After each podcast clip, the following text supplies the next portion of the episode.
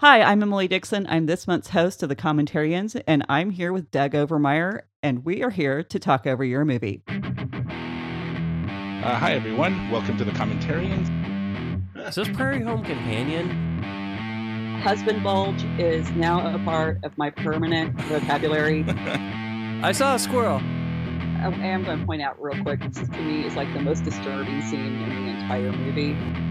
Stop listening right now and go watch Firefly. Hey, this is my podcast. I'm sorry, sorry, Joe. We are saying that not only have we been wounded, we survive, and there's a God who heals of these wounds. Jesus isn't about the isms. Uh, he's about his kingdom. because it is kind of like this idea that Jesus died for all of our sins except when you had sex. And Jesus doesn't cover that. So, hey, Doug, we are so happy to have you on this month's um, episode of the Commentarians. How excited are you? I am thrilled to be here. well, after all the fighting we've had to do to actually make this happen, uh, this has been the craziest month as far as trying to get anything done for for the show. So, uh, I know most of our listeners are kind of familiar with who you are uh, if they've been listening along for a while, but as I said on the preview, I, I'm kind of throwing you under the bus because you're the one who picked this movie. and so instead of telling me about you, tell me a little bit about why you decided this was the right movie for us to watch this month. I, I don't even like horror movies, to be honest. I think I said that last year for The Frighteners. I, I don't I, I used to watch them all the time, and um, I think I describe in, in my book, Peace in Your House, that in, my family, it was it was opening a portal to spiritual attack, and that my daughter was picking up on. She's extremely sensitive in the spirit realm. And so, I don't know, I think last year we were doing The Frighteners, and um, I had a funny story that I wanted to mention, and but it was related to the Exorcist movie once when I was watching it, and and then I just thought, man, that's a that's maybe we should do that movie. And then the more I thought about it, the more I thought this would be an interesting movie because it's it's a, it's so well done. And there's so many interesting dynamics um, that uh, the characters try to go through, and and yes, it's it's awful. It, it is. You know. It, it's a controversial movie, and I I think one of the things I want to clarify before we get too deep into anything is you and I both believe in demons. We believe in fallen angels. We believe in lo- angels that have remained loyal to God. Uh, so Mm-hmm. for us, spiritual warfare is a real thing. It's not something that we're just looking at on a screen. And I also want to ask Right. listeners if you feel any kind of discomfort or kind of hesitation in listening to this episode, turn us off. It, you don't don't feel like you've got to stay with us because a lot of Christians will not watch this film for very good reasons. And so we don't want anyone to feel pressured or like they need to join us for this episode if it's going to cause you any kind of problems. So err on the side of caution with this because we've we've experienced some interesting things even trying to get this episode recorded. And there is spiritual warfare about talking about these things. So Yeah, yeah, there is. It's that's for sure. Like I said, I, we don't watch horror movies um, in our family, and my daughter wanted to watch something, and then she knew I, we were doing this episode, and she said, "Oh, let's watch The Exorcist." I'm like, "Are you sure?" Like, I, and then she's like, "No, I don't think so." I'm like, "No, I don't think so either." you know, because she, uh, if you struggle with the spirit of fear, don't watch horror movies. absolutely. I mean, it's it's it's, and we'll come back to this theme a lot. I think that um, we love our God with all of our mind, Mhm. and that means guarding our thoughts, guarding what we watch, guarding what we think about. absolutely. And this movie does have some interesting worldview uh, issues that I think are worth discussing. Absolutely. Well, why don't we go ahead and jump into the movie because we've got two hours of talking to do. And I want to make sure that we talk the entire time like we've ever had an issue with that when we've talked. Uh, so, uh, if you're new to commentarians, what we're going to do is we're going to do a countdown and hit play. So if you want to watch the movie along with us, uh, you can do that or you can just listen. So when I get do the countdown, three, two, one, and then play. So here we go. Three, two, one, play. Okay, so my movie's playing. Yeah, there it goes. got got a creepy music. I got the captioning made possible by. Okay, I'm going to turn my volume off so it doesn't bleed into the into the microphone. I had to do the same thing because again, this has just been a crazy, uh, crazy time to try to get this podcast done. Uh, just you know, th- that's one of the things with spiritual warfare that I think we have to guard against is reaching too far, far into reading things into stuff, trying to figure out what, mm-hmm. you know, attributing spiritual causes to natural occurrences. And when I started researching this, I actually started finding flies in every cup of freaking coffee I I poured. And I'm like, is this coincidence or is this spiritual warfare? And so uh, I know, right? Yeah. and, and I still don't have a good answer because I had not had that problem all, um, you know, for since when. And then it was every day, several times a day for the first few days. And, but, you know, sometimes that can be just, you know, a good reminder. I think if you have doubts, you just pray about it and you ask God to guard you and protect you. It's not something that should instill fear. And I actually kind of took it as a Well- sign. This is, we're onto something. Yeah, I think I think if we think more like first century Jews and Christians did about spiritual warfare and and and, and less scientifically about it. Mm-hmm.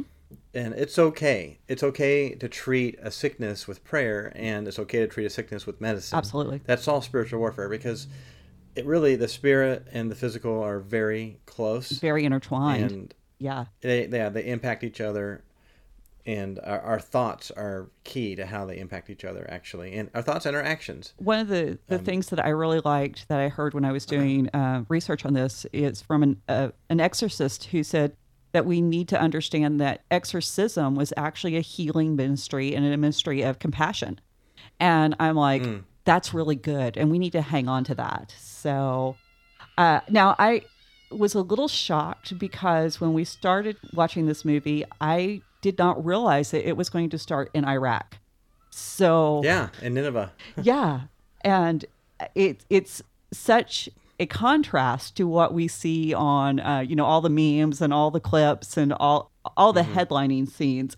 So i thought this was a very interesting way to start that we're here back in the cradle of civilization and Yep. back where you know this whole thing we call christianity began.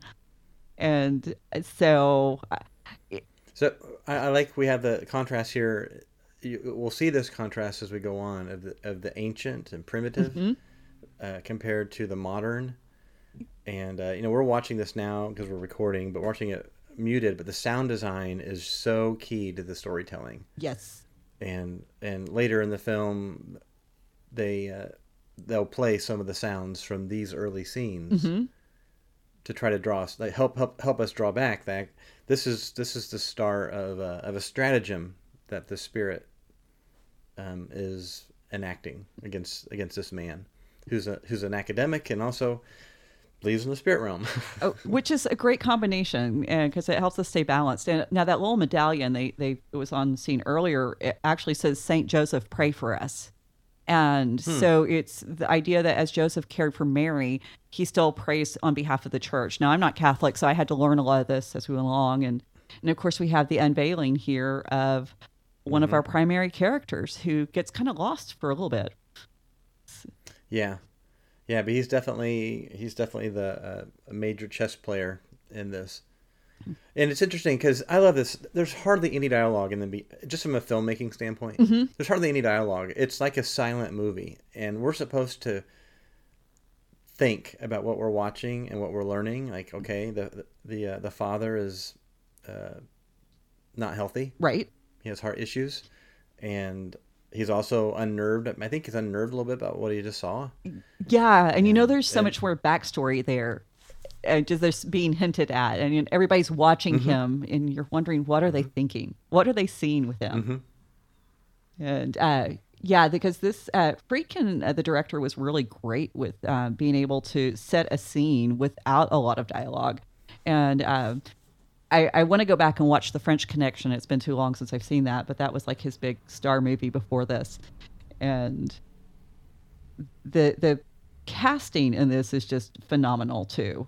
And at the and by the way, the actor who's playing um give me his name, I totally forgot his name, Father um Merrin, he he's actually 40 years old. He's in his 40s. Wow. yeah, that's all makeup. Man, that's good. Yeah, especially when you consider this was released in 1973. So the this Man. no CGI and and I love just how creepy this scene is and you just you almost wish that they would spend a little bit more time explaining to you what was going on here.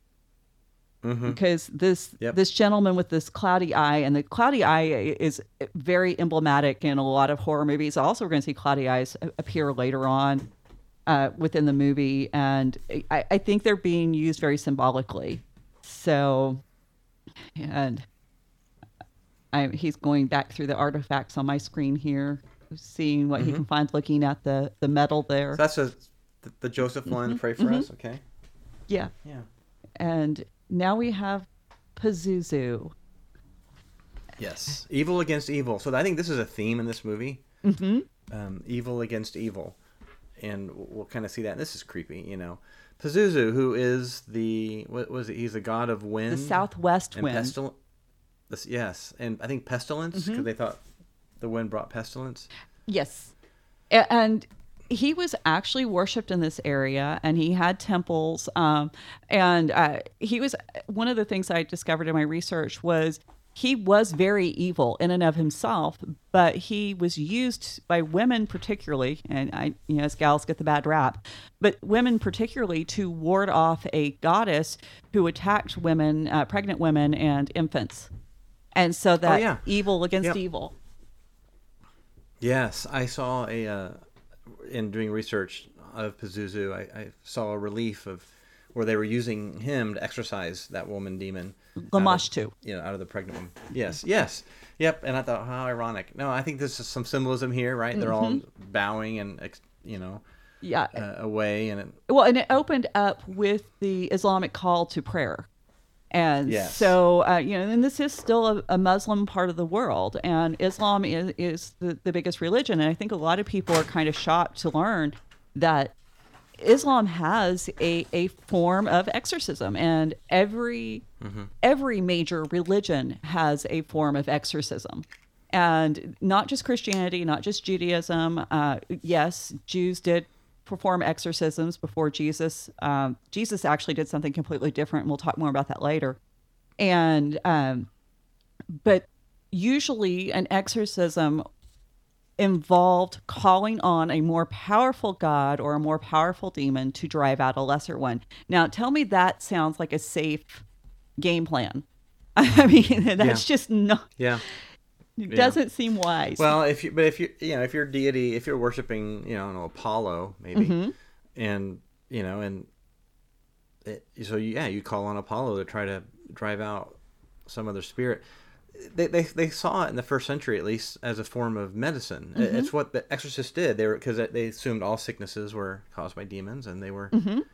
they were they would bring an exorcist in to try to heal all the illnesses. This is so interesting. This tells you he- he's not at least a bit scared. The the two guys come around with guns, so he dude's brave. He's been there before. He's like, yeah, yeah. we're seeing how chill he really is and Yeah. that's uh you know I, I listened to uh, Gary, I believe it's Gary Thomas. Uh, he's a famous Catholic exorcist today.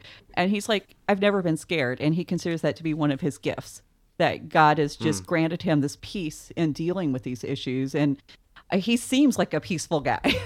so, uh, yeah, yeah. if uh, fearful people i don't think are cut out for this particular uh, ministry and then we've got this giant pazuzu um, he is a hybrid creature and uh, joe actually pointed out that and i found his source where he was uh, from the british museum one of the british archaeologists an actual scholar not just somebody doing movie trivia and they said they would never create a statue that large because it would empower pazuzu too much Right. and so Friedkin with the symbolism there, the dogs fighting. So Mm-hmm. Yep, and they have the man on one side and the spirit on the other. Mm-hmm. So that you know that they built statues, um, these these idols, Mm-hmm. uh, as a house for the spirit. Uh, notice he has a snake for a phallus. yes, that's uh, that's very telling. We're yes, right back in is. Genesis three.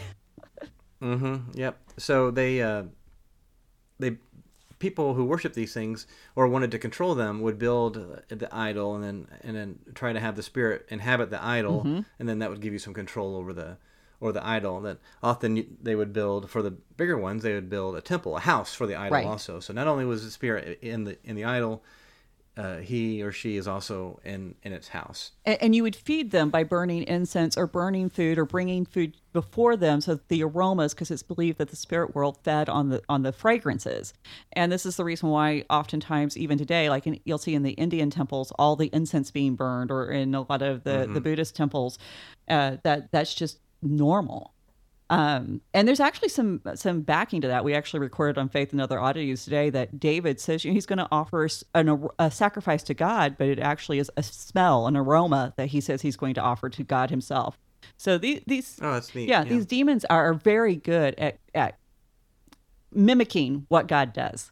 And so uh, there there are some similarities and overlaps which are interesting. So, and we're in Georgetown now, and yeah no transition just like wham here we go it's like like okay it, it's But you go to the heart of uh, the ancient Babylon. Now you go to the the heart of you know the modern capital of the United States. yes, It's one seat of power to another seat of power.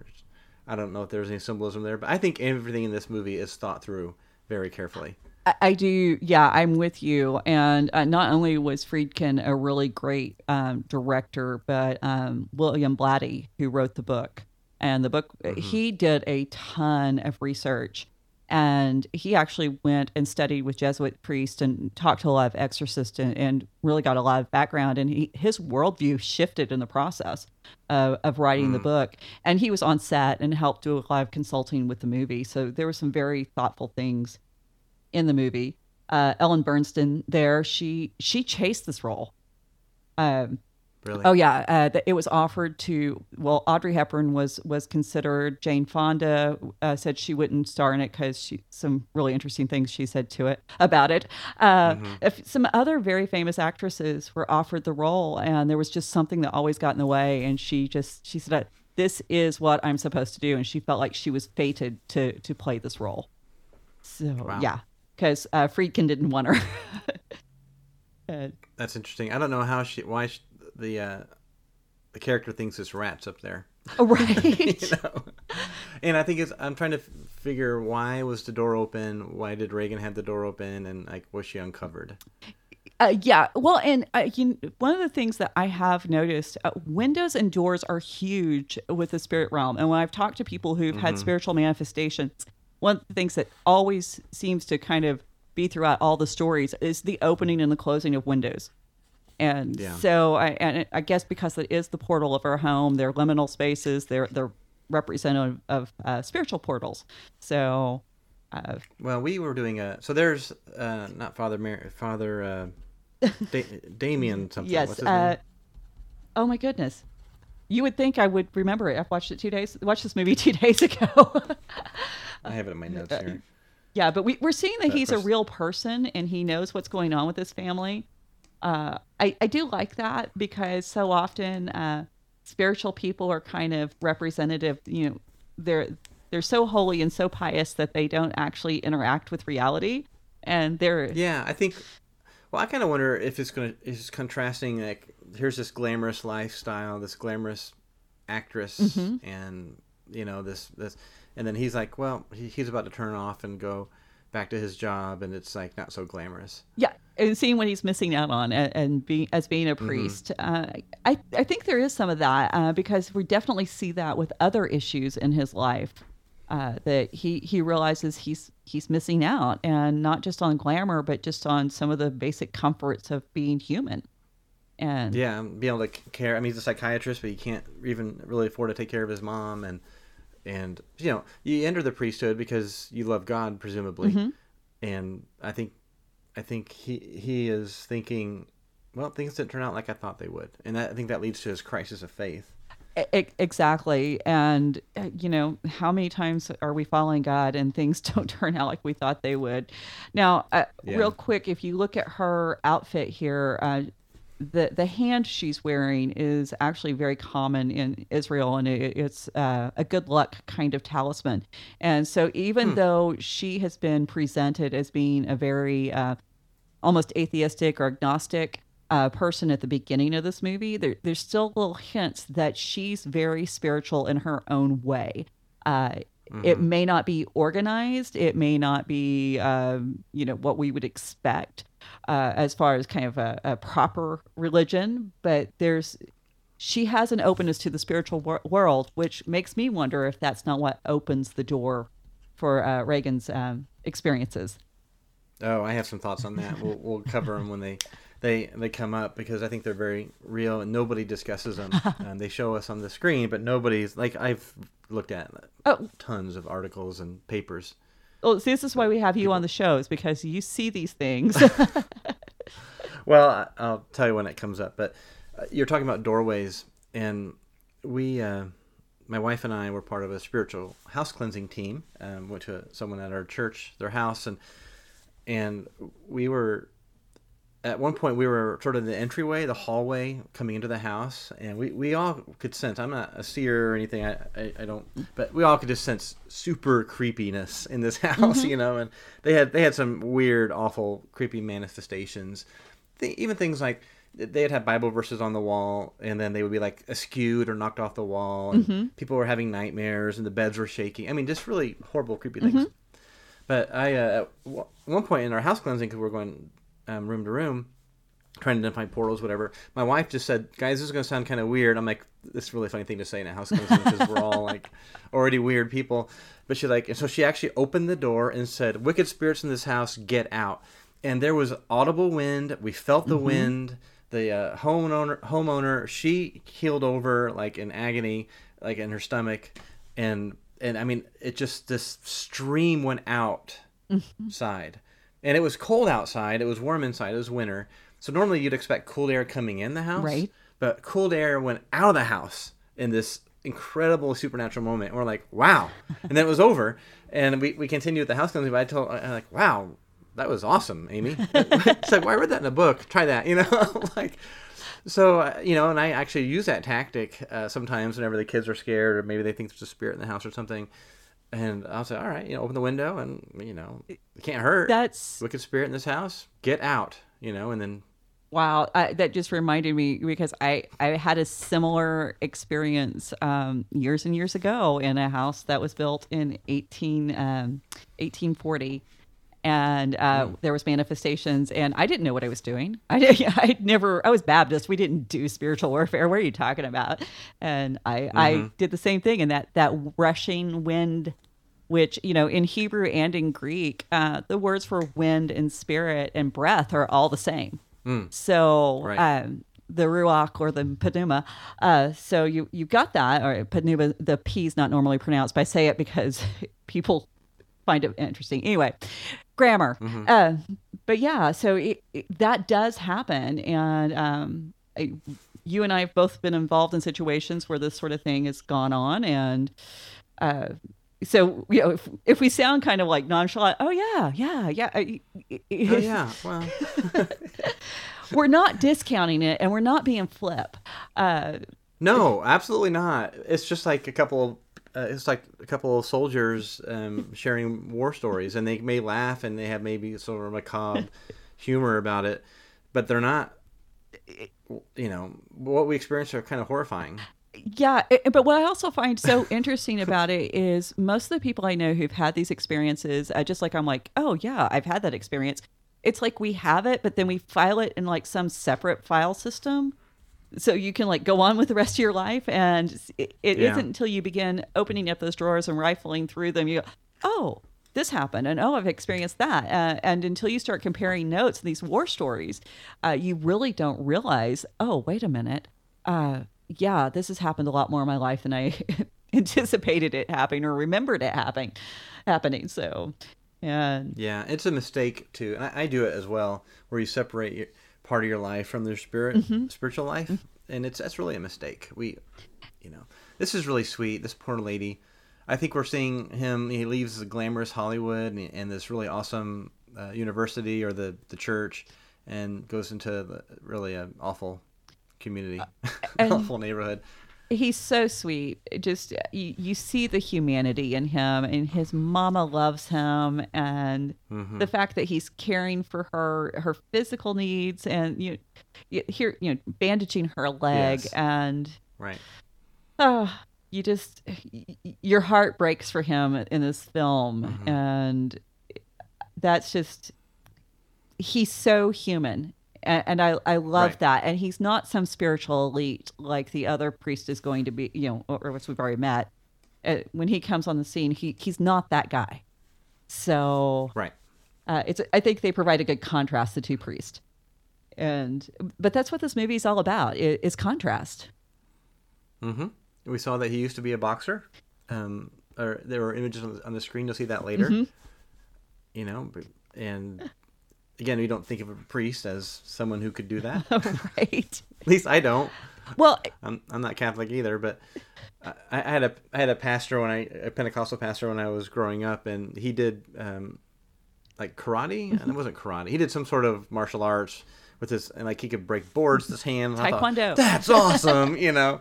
But he was the most peaceful guy, the most gentle man. But I, I just was always impressed well, as that it's okay to be physical and well, see, I was thinking when weak. Uh, exactly. Well, and as I'm watching this, I was thinking, man, I grew up in a Southern Baptist church, and here's this priest who's smoking and drinking. And, right? Yeah. oh, That's why Protestants hate this movie. uh, yeah.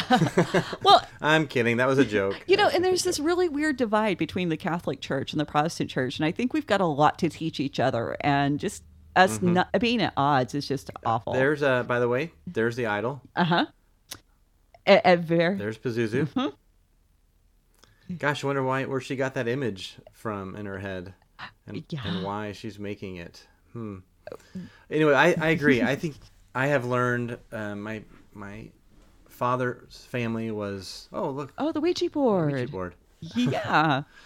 There was one of those my father's- in the house that was I was in that had the left manifestation. in the in the um, closet. Yes. That you know, I found the one in the house in a little cabinet that was kind of like tucked off in a corner that you wouldn't know it was You did there. too? Oh yeah. I think that's a tactic. uh-huh. Don't you? I do because there was, you know, there was really nothing else in that cabinet, and it's like, why? Uh, you know, and there were other like board games, which you know, this is considered a, a board game by many, um, and so Mm-hmm. that were the board games were in a different part of the house, but then this was just like tucked away, and those things are hard to burn. Just so you know, uh, they do not want to light on fire. Uh, it took me I uh, forever. I ministered to a couple of, of teenagers who made their own spirit board. oh wow, um, and uh, of course they became. that's a, that's a really bad idea. And they, they came to my youth group one night. I'm not a youth pastor anymore, but years ago I was a volunteer youth- youth pastor, and they showed up one night and they just like we need delivered. We are like they didn't say they didn't say these uh, this term, but they were like they're highly demonized. And I'm like so in talking to them, I'm like you you did what? you made a spirit board? Like well we we burned it. I'm like, yeah, and you can't figure out why you're like completely traumatized. I mean, and we had demons, and the demons manifested on both the kids that night um, when we were ministering them. And my friend Jerry, who is on my my podcast now, he he came down full of the Holy Spirit. It was amazing. He just walked in the room, and the kids stopped. The kids kept trembling, and Jerry was looking at him, and finally says, "There's nothing on you." And he said, "Well, it left whenever you walked in the room." You know, and, Right. and Jerry said, "Well, then stop trembling." And he did. And I'll sit up. And he did. you know, so it's like I, it was. I have found that seers have this very amazing. cut and dry way of dealing with these things. We just kind of like, eh, okay, get it together. This is how it goes. and Yep. we've got this little scene on, on uh, playing now where we really see that this mother does love her daughter, and I think that's great. Um, but you know, the Ouija board, even though it comes out I mean, in the movie, this that's really about all you see. It, there's not That's all you see of it. But I think it's telling us that Mr. Howdy or whatever the name is told her Mm-hmm. Captain Howdy. about Burke. Captain Howdy, yeah. Yeah. And the- the Ouija boards or the spirit boards or the talking boards, I mean, they really were not something that were uh, shunned until after this movie. Uh, before that, Really? oh yeah, before that they were huge. Uh, especially sales picked up always right after a major war. Uh, it was just considered part of a date night because you had to hold, touch hands and then Oh, you yeah. got to be close to each other. And it was That that goes back to the 19th century Mm-hmm. in America and Europe and, and Russia when they spirit spiritism Yes. Mm-hmm. really took off, where they would try to talk to spirits and things. So stupid. Where were the churches in all this? I mean, like, did they encourage it? Well, you know, I think honestly, what was happening, you know, we've got the Industrial Revolution, we've got this Age of Reason, we've got all of this mm-hmm. stuff happening where science is giving you all the answers you need, and if you're just smart enough, you you can uh, you can figure it out. And you, the churches really began to distance themselves from things that made them sound crazy. Uh, we call that having faith, uh, you know. And so I I think the churches were really trying to to look cool in that quote modern era back then. and Yeah, apparently, or they just didn't have an answer, or they weren't they they were not feeling a spiritual need. I'm, I'm reading Anna Karenina Uh-huh. by Tolstoy right now, and some of the characters early on they, they do that, um, and some of the other characters discount it. You have the the rational one, Mm-hmm. and you have the ones who are like, no, I believe in it, and you, and they're all Christians. They're all part of the Orthodox Russian Russian Orthodox Church, and some of them less faithful than others, and all of them sleeping around practically. Mm-hmm. Right. You know, but it, It's Tolstoy. so here's the thing: your spiritual, like, right, right, your spiritual walk, and and like, the one who doesn't, it's so interesting. The one who doesn't, and he's has the most integrity. He, he's like, he he he doesn't really. He's an agnostic, and he, he comes around in the in the book, and I, I find that so interesting uh, how people have always separated their faith from their life. yeah, well, Sunday's the thing they do in church, or they do to make you part of the community, or to get baptized, Mm-hmm. or to ensure your eternal salvation. But it's not about. It's not about. Uh, so here, here's one of the portals. yes. Well, yeah, right, so talk about that. gone. Yeah. Yeah, the father's gone, and um, I don't know if it's in the movie, but in the book, the the dad's name is Howard, Okay. which may be why the spirit calls itself Captain Howdy. Yeah. Um, Father so, wounds. you know, father wounds are so huge, and uh, we've discounted them in our society. And we act like, Yes. oh, well, you know, the child can still have a safe and loving home, even if the dad's not there. And you know, I was, and, no, yes, they well they they can. Well, But- it, it's been there's still a wound, and I was a single mom for well over a decade, uh, and it was awful, and it, it it did impact my children. And the good thing is they both are aware of that, and we can talk about that uh, with each other. But at the same time, it, it's it's not the kind of wound that you slap a band-aid on and everything's okay and there's Right. no band-aid for that one and you really do have to go through a very in-depth healing process to get past it because that father figure is going to tell you how to view god and uh, Exactly. How, and how you view your father impacts. It, it's a filter of how Mm-hmm. you view God. And and it's huge and so and no mom no matter how good she is and i'm saying this as a mom who tried uh, can can replace that father figure and so now we're getting our first um, hints that something's really wrong with Regan and um, and the my bed is shaking. and the mother's not connecting the the sound in the attic with what's going on with her daughter and that that is something also i've seen that a lot of times these little individual events will happen and it's not until hindsight that people put them all together Right. Well, that's yes, because you're. We all construct narratives of the events that go on in our lives, and what makes someone crazy is when they construct a narrative that is inaccurate, right. Or maybe their narrative is accurate and everybody else's is wrong. Mm-hmm. yeah. You know, so. Well, and, and yeah, and we go back to that that splitting, and again, you know, whether I'm doing it because I'm not realizing, okay, how many, you know, thinking about the spiritual in context with my physical, which I, I'm guilty of, I already admitted that, or splitting that that spiritual need from uh, finding answers, and and this is something that I, I think is kind of almost unique to Christians. Uh, we don't see it in a lot of like the Native American uh, religions, which I'm Cherokee. Uh, we don't see it in a lot of the primitive uh, religions going back in ancient studies. There was no separation between the, the mundane and the sacred. And so, is that a is that a is that a function of the Enlightenment? Do you think? I, I, I think it very well might be. I, I I'm I can't say that with certainty, but I think there is an element to that because you know if you're sophisticated and you're taught, uh, you know, you you got a good education, then you you don't fall prey to superstition. Uh, one of our few jump scares in the movie, um, getting ready Oh, to come this up. is a terrifying scene. What- with, I, I can't remember what the sound is, but the sound design in this movie is incredible. And I'll probably say that like five times, five more times. But I, uh, I think, yeah, I think in the the pre-modern era, so before the Enlightenment, people they didn't separate s- spiritual from physical. It was all integrated, no Mm-hmm. matter how they lived.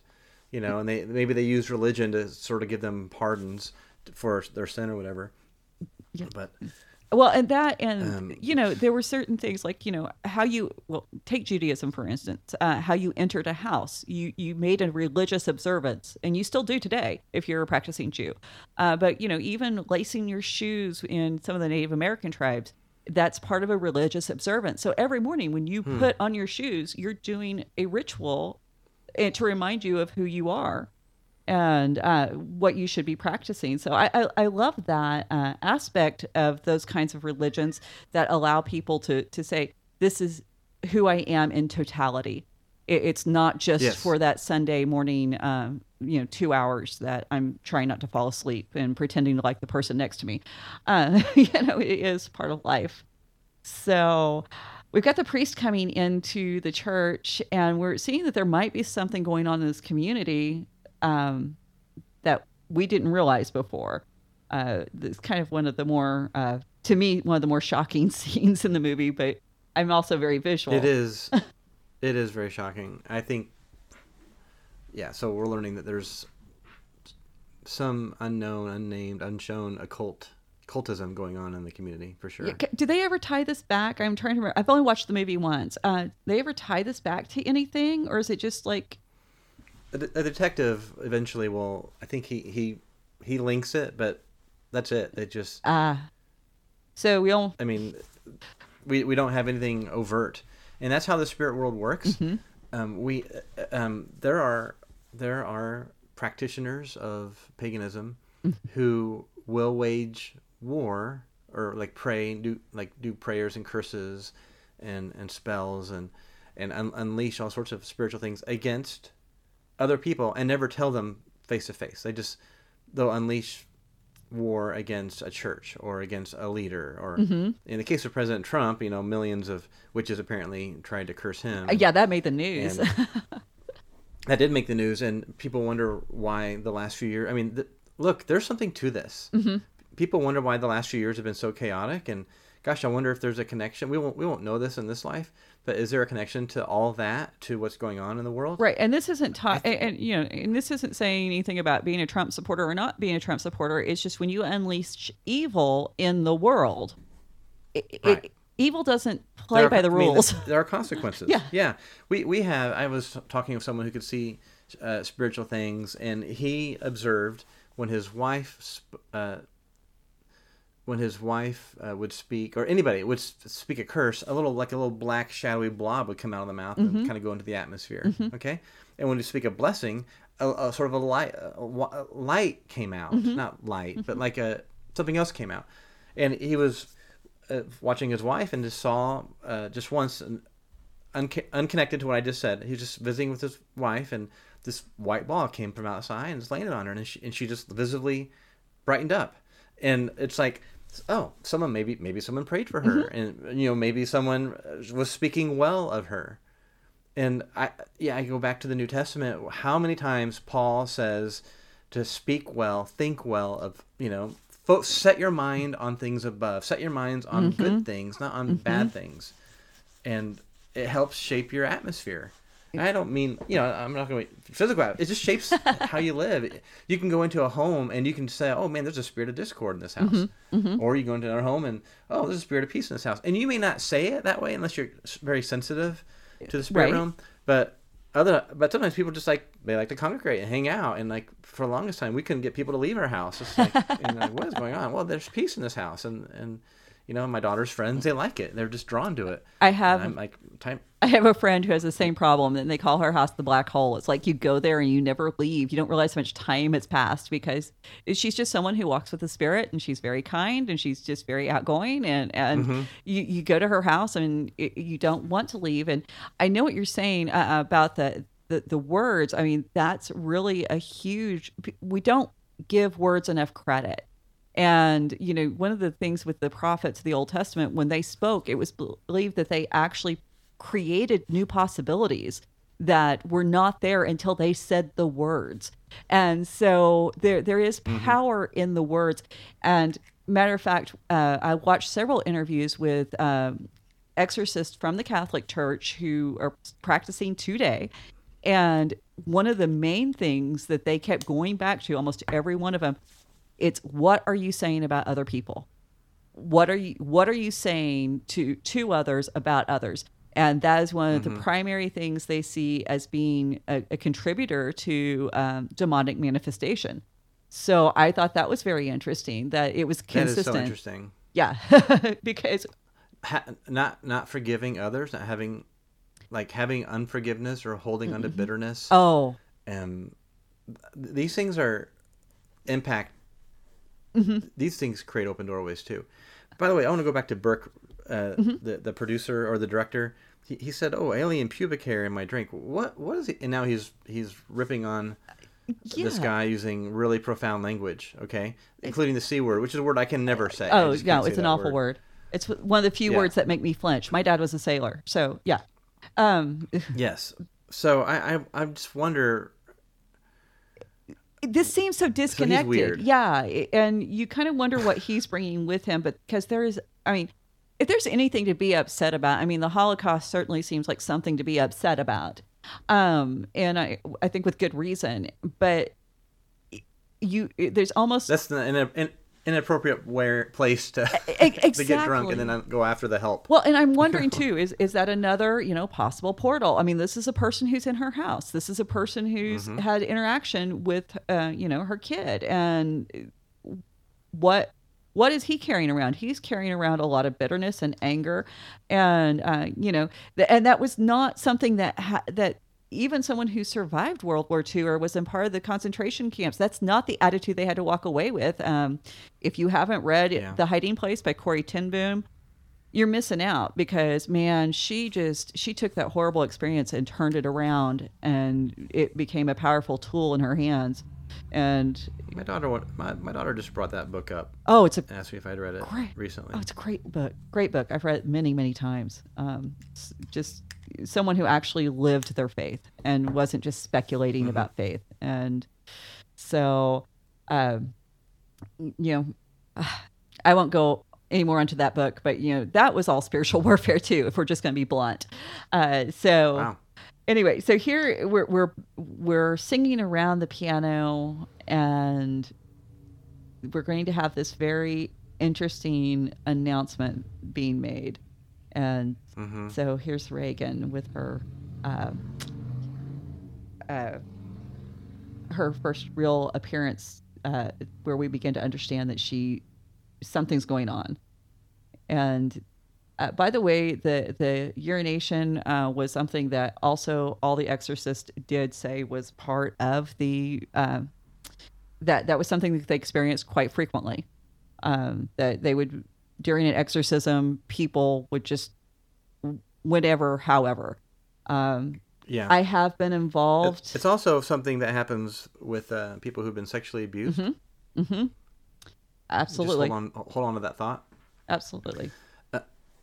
Yeah, he, she's. I think I don't think it says it in the movie, but in the book, the who she said that to is an astronaut. Yes, yes. They kind of brought it up in the conversation uh, for the party conversation. Okay. I couldn't remember. Mm-hmm. Yeah. And so, but you know, and here she seems to offer what might appear to be a word of prophecy, and we find out that it actually isn't true. It doesn't. It's not fulfilled. So I think that was kind of interesting. Uh, but it creates a certain created a. th- It's his fear. Mm-hmm. If that's his fear, if you're an astronaut, you don't want to die up there. Is it- I mean, that's what they. That's what, and that's something that uh, wicked spirits will do when they're manifesting through somebody is talked about your fears, There, your hidden fears. there is a reason why the Bible is very implicit. We we and explicit. For God has not given you a spirit of fear, and that word there for spirit is spirit. It's not an attitude. It's not an ideology. It's not an emotional state. It means spirit, as in something from the spirit realm. So. Um, yeah, so don't get the bed shaking. Uh, and uh, uh, this is something too that I have found is pretty common that, that manifestations with the bed, you know, normally not that extreme, uh, that not with the bed shaking, but definitely, um, and, and this has happened to me. Uh, I talked to somebody within the past two weeks that it's happened to that we'd be laying in bed and somebody will come sit on the bed and the bed will actually depress, like as if a person were were sitting there, and that's pretty normal. Um, I've also experienced where there's been like something in the mattress is what it's been like, like scratching and clawing to get through the mattress. Uh, that's disconcerting because you think, okay, I've got an infestation of mice. Well, there's there's no mice, or you know, it's it's you're the only person in the whole house that's got this problem with your particular bed. Why? So um, that does happen, and so Super creepy. it, it really is and you know looking back um uh, so often you you you see how easy it is to come up with rational explanations we can just reason it away and it's just your overactive imagination which is what a lot of kids who can see in the spirit realm get told while they're growing up oh you've got such an overactive imagination and aren't you so creative? And uh, yeah typically they are but that's not why they're telling you what they're telling you. And so you know if a kid comes to you and tells you something don't discount it. Don't don't act like they don't know what they're talking about. They're they're describing an experience that they've had and so Even if you don't believe in the experience, at least affirm the emotion that they're, and don't discount it. And they will trust you with so much more. yeah be But honored just in case they're, yeah, yeah. Just in case they are telling the truth, maybe go in the room and pray. Uh, what's it going to hurt This is, this is, uh, so this is sad. So this is, this is what he's dreaming, Mm-hmm. right? And the thing is, uh, all of those symbols are not his symbols. Those symbols belong with Father Merrin. Because we've got the dogs. Remember the dogs fighting with Pazuzu. We've got the the the uh, the medallion, the medal. Uh, Saint Joseph, pray for us. The stopped clock, and then you, There's the demon. Yep, got the little flash there, and And then he, she goes to the underworld, I guess. It's, uh, it's just really sad. yeah, and, and I think that that dropping of the medal is him dropping his faith. I, I think that's cool. Here's a. So here we have a, a, a older man uh, shoving something in her. And then we've got the um, you the just it's violent the whole thing and the spitting. That was the other thing Mm-hmm. Yep. that is very common in these spiritually charged situations. Um, and even though uh, now we're back with Father Karras and he's uh, he's holding mass and he's performing this ritual that you you've been set up to ask, does he really mean it? Does he really feel it? And so Mm-hmm. then you've got No. right you, right and I, I love the fact that you go you're going back and forth from these very sterile uh, hospital scenes to to the the rich uh, church scenes and so um, you know here's our our pat answer um, you know there's just something wrong with her brain Yep. we we've got it figured out we can't help you but we know what it is I mean, yeah, it causes hallucinations, all these things. And yeah, shaking the bed. Oh, no, the bed was shaking. Yeah. Oh, so there's something wrong with your temporal temporal lobe, and and this is yeah. you know this is something I think uh, when people are talking about uh, oh well you know we don't see possessions like the Bible describes. Well, no, you don't, and I think part of the reason why is because demons aren't stupid. If someone comes across with all of the symptoms and stuff that we were seeing in the Bible with with possession, we just put them in a hospital. We give them enough meds so that they are Right. are what they call snowed, um, it- and it's the idea that their brain is showing nothing but like snow on an old TV set, and and now the demon's not able to wreak havoc like they want to. And so, yeah, demons change their tactics because that's what works. And uh, where before you, David, you know, he acted like a madman, and so people were afraid of him and they respected him, and he was able to get out of town. Um, that's not what happens today. So if demons were still doing the same thing they did back then, they would have been, you know, that's just a stupid demon. Um, so and occasionally they act out just enough to scare people, but not in, you know, and it, Right. enough to drive somebody crazy, but not enough to to um, orchestrate the big moves like they did in the ancient world. So Hospitals can be really scary places. they're terrifying. I, I mean, you know, this and this these scenes of her, hmm and it's you know, I, I think it's it's like a documentary, Uh, well, and except that it's excessively loud. well, and Friedkin before he he started making feature films, that's what he was known for was documentaries. yeah, and actually, and that's what they wanted. That's, that's they wanted something hmm cold. very clinical. Here we have a man disrobing her a little bit. Mm. It, and the scenes with her are really uncomfortable. And actually, this is the scene where everyone, uh, if you watch any of the interviews of people coming out of it, when Now here's the language. Okay, the language. Another man, man giving her double entendre Uh-huh. language, and again with where's the needle? yeah, it's definitely uh, So very symbolic. Mm-hmm. Uh, And now the, here's a little bit of a. yeah, this is know, where everybody gets in our necks. Awful. Yes. This is where people left the movie when when they Really? yeah when it came time to uh when you read if you watched any of the interviews and yeah they're they're just people would come running out of the the, the movie theaters at this point this is what they could not stand Oh yeah, he impales her, and now there's a little bit of foreshadowing of what's to come. mm-hmm. And I'm being a little bit, you know, and then it's just so we're we're watching men do this to her, and, and some of the feminist interpretations of the movie, by the way, um, see this as men trying to stop her from maturing from a cute little girl to a young woman. ah it's kind of interesting, but there's something else I'm, I'm getting I'm going to allude to later. Okay. Uh, when Father Karras visits the house for the first time.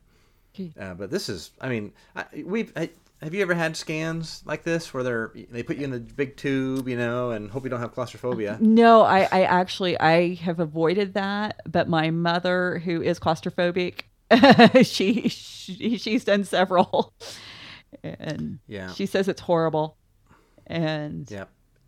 I think, yeah. So this is this is difficult to watch, Yeah, can you imagine and it's supposed 12 to be difficult to watch. Oh, and yeah, exactly. And you know, there's nothing wrong with her, Mm-hmm. and that's why you have the blank screen. It's like kind of like the the blind man. They're, they're completely blind to what's going on with her. Mhm. Sometimes medical science just isn't the answer. Often medical science can give you an answer. well and a lot of times Sometimes it's not. it, it- they work in conjunction and i think we Mhm. we need to recognize we are you know a being made up of several parts and you take out any one of those parts just like if you remove part of your body it's not going to work you remove the spirit and the heart the mind and you, any one of those is gone we don't function like we should or if one of them's malfunctioning we don't function like we should. And so i but i do like the fact that um that there is a look into the medical causes because Absolutely. we we need to do that. Um you know when i was about 17 my parents thought i was going through a crazy rebellious uh time and they were about out of their minds. Well it turns out i had a thyroid disorder and once we got that treated everything was better uh so you know, sometimes yeah there are medical causes but we also need to be open uh, once that's been exhausted you know obviously not typical behavior uh, I couldn't do that if I tried. Uh, so she's being tossed around in the, the bed here, mm-hmm. and they still want to deny what they're seeing. Mm-hmm. And that, I wonder if that position that she's in may be related to the trauma. I can see that. And obviously, this is one of the more graphic scenes. The actors, as a matter of fact, uh, the first time they shot this scene, they did not warn the actors what she was going to say. And um, one of them just had to walk off. He, he, he could not stomach the fact that Linda Blair, who was uh, 12 at the time she played this, was saying those words. And, uh, you know, and it, it should be disturbing. But yes, uh, I, I, I'm with you. I'm thinking there's definitely some kind of trauma um, that's related to a sexual um, event in her past. And people forget uh, sexual trauma with young children is something that's been going on since the dawn of time. I mean, and statistics say one in three girls, one in six boys, most experts say that's way too low, um, have been sexually abused by the time they're they're 18. So, um, very real that that that sort of thing opens up uh, gateways to the spiritual world, portals, if you will. So, So, in fact, uh, as you discuss in your other podcast um, at length, um, it was used to as worship, exactly. worship of these spirits. Yes, yes, and I mean, Baal. I mean, the reason that the, the Pazuzu had a snake as, as a phallus, you know, Mm-hmm. I don't know that if there was a sex cult around it, but there was a lot of sex cults around. Uh, who are they? What was her name? Ashtar. Ashtar, um, Asherah. Asherah, both of those, um, and Asarte. Uh, they almost every ancient Gaul, uh, god is either going to have the this uh, ritual sex as part of their observance or a total abstinence from sex. Um, one is because the ritual sex usually involved either orgies or sending a woman to a temple for a period of time to serve as a sacred prostitute. Sometimes men were too, but usually women. Uh, you know, and this destroys families. You you can't have a family unit if you don't know who the father of the child is, or Well, yeah, right. or if you're avoiding sex. Well, now you don't have a family at all. So, Mm-hmm. and that's where the attack comes in because if you don't have a family, who are you? And you know that's the beautiful thing about salvation. You're adopted into a family, and the, all of that doesn't matter. So uh, we, I don't want to say that anybody who might live through these situations doesn't. You know, I'm not saying you're nobody. I'm saying no. God says I'm bigger than that situation. So Mm-hmm. that's that's the beautiful thing. And It's one of the reasons sexual ethics is so important to to um, to God, Mm-hmm. um, the God of the Bible, um, Yahweh, uh, the Lord Jesus. Uh, sexual ethics is important, um, sexual integrity, because uh, so often it it's used to um, it has degrade the creation and create a spiritual worship of other things. And what's interesting about it is almost every time there's a misuse of sex, it always results in the abuse of women. And, and that's the reason why uh, prohibitions this get is what we're seeing right here, by the way. Abusive woman of her. Mm-hmm. specifically the, the the mom and the daughter who don't have a man to to protect them. Now, I'm not gals don't get mad, uh, but there is something about having a man you can rely on, and uh, you know even prohibitions against homosexuality in the Bible were put in place as a women's rights issue because all the other cultures where it was not prohibited, women began being used as broodstock as broodstock and not being honored, and where in the Bible when everything's going right women are honored and they're respected, just like Abigail. So um, it's we're seeing definitely that these women who they're not being honored. Uh, they're it's particularly not the child. The mother doesn't know how to get through this, and you know she's just at a loss. And as a single mom, I felt that so many times. Um, it- it's it, and feeling like maybe if there was a man i would be taken more seriously and i you know i'm not supposed to admit that uh, i knew how to be heard and i knew how to get people to pay attention but maybe it wouldn't have been so much of a battle and so uh, again i know uh, not politically correct but that's just the truth of the situation. And we got the lights flashing here and That happens. yeah. Technology spiritual uh, you know yeah spirits have a way of impacting elec electrical impulses. Seems like it's so aggravating. We're trying to record a podcast for instance well, you know, um, you know, this morning we tried to get going and it would not work. Uh, so we're, you know, what is it? Several hours later, we're back at it again. This is the level of dedication we have. Uh, okay so we had the window open it's cold in there Mm-hmm. is it cold because of the spirit well she's not she's face down but no no covers on is it cold because of the spiritual thing or is because the window's open it's winter maybe a little bit I both. think a little bit of both because that is something that uh, me and several other people have noted, um, and people I know well and people that I've just encountered randomly. It seems like there is this this coldness that comes with the demonic presence. And Mm-hmm. so uh, they did some really interesting things to make that happen. They were like basically had created their own little freezer that they filmed in, and they would not film until it was 10 below. And Mm. Oh. yeah, yeah, and it, the thing was when they started filming, the lights he would heat it back up, so they had to go out, let it chill back down, and then fi- start filming again. And uh, I want to point out too that this is based on a true story. This is not something that um, Blatty just pulled out of thin air. And uh, if you want to research that further, you can look at the uh, St. Louis exorcist uh, exorcism. Uh, you'll you'll find it. There's stuff on it all over Google. Uh, it's very famous. It was one of the few documented exorcisms before this movie, uh, because before the release of this movie, it was just exorcism was had almost faded from the culture's um, consciousness and awareness. Mm-hmm. And so it wasn't until after the release we began to see a resurgence in this um, interest in the spirit realm. And so we've just got the bad news. Um, Well, Burke was babysitting Mm-hmm. why? because she went. Well, she went to get the drugs and uh, called the only one she could. She called Burke uh, to babysit, and uh, we'll find out that Burke was thrown out of her window. Yeah, I, I So the question is, what was Burke doing in her room? Exactly exactly and you know i think that's one of the things I, most single moms uh, really protect their kids and she's already stated this isn't a guy that she's going to marry or expects to have any future with he was just fun to be with and made her feel good Yeah, and plus her boss. You know, Yeah. director, I guess. But and so we're right, he was the director. I, I think so. Yeah. Well, and then we've got this. Um, no, he was the the astronaut. So. Yeah. No, Burke was the director. Oh, movie oh, okay. I'm sorry. Okay. Uh, see, I'm Yeah. getting them all mixed up. Now, do you notice the hand Yeah. raised? If you remember, look back at the Mhm. Pazuzu statue. The hand raised Oh. on that. Yeah, Uh huh. I missed that. Yeah, I, I didn't catch that on my own. I did a lot of research before I watched this because there was such hype about it, and I'm like, Yeah. I wanted to ease into it. So um, that was What do you think about hypnosis? man. I, I part of me is just like, no, it's not worth the risk. Uh, I would have to really Mhm. know a, a, and trust a hypnosis. I, I think there are like a, a hypnos, hypnotist. I, I know there's ways we can hack into our brain and reorder thoughts and open, you know, open up different portals and stuff. But I'm not, uh, and sometimes even do good healing things. I don't know if we we should.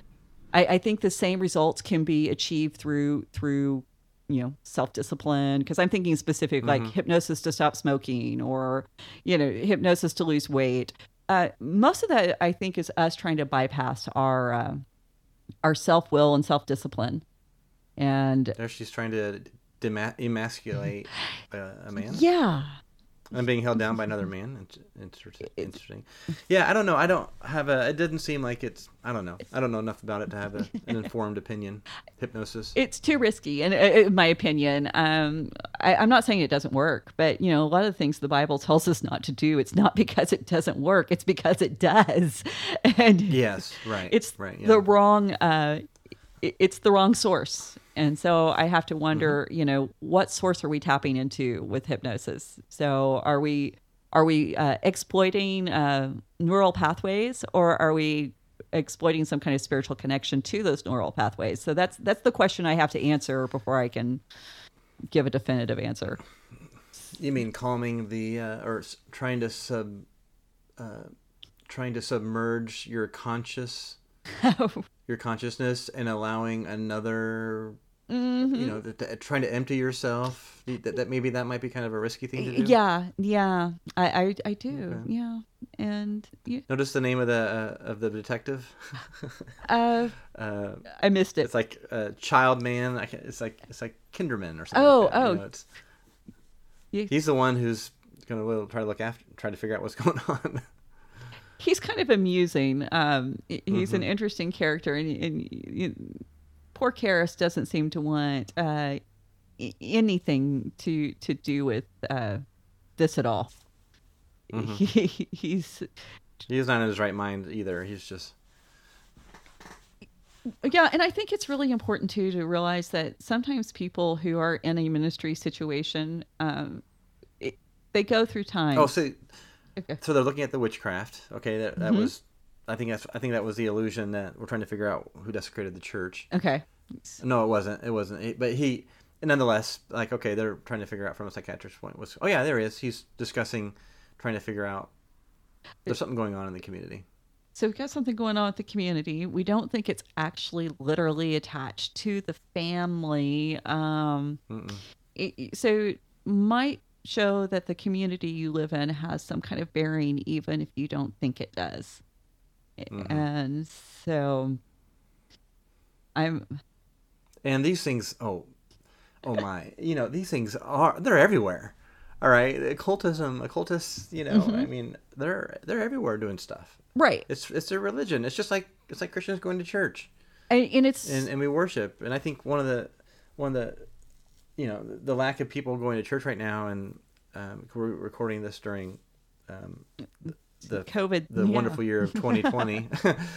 and you know, you have millions of people who normally go to church and do corporate worship, and they're not. Well, that affects the atmosphere. That Mm-hmm. that affects people's well-being and and the spiritual life in a community for sure. Absolutely. And just being disconnected. And I actually spoke to a veteran uh, who was in a veteran center and he's moved into a motel because he couldn't stand the, the isolation anymore.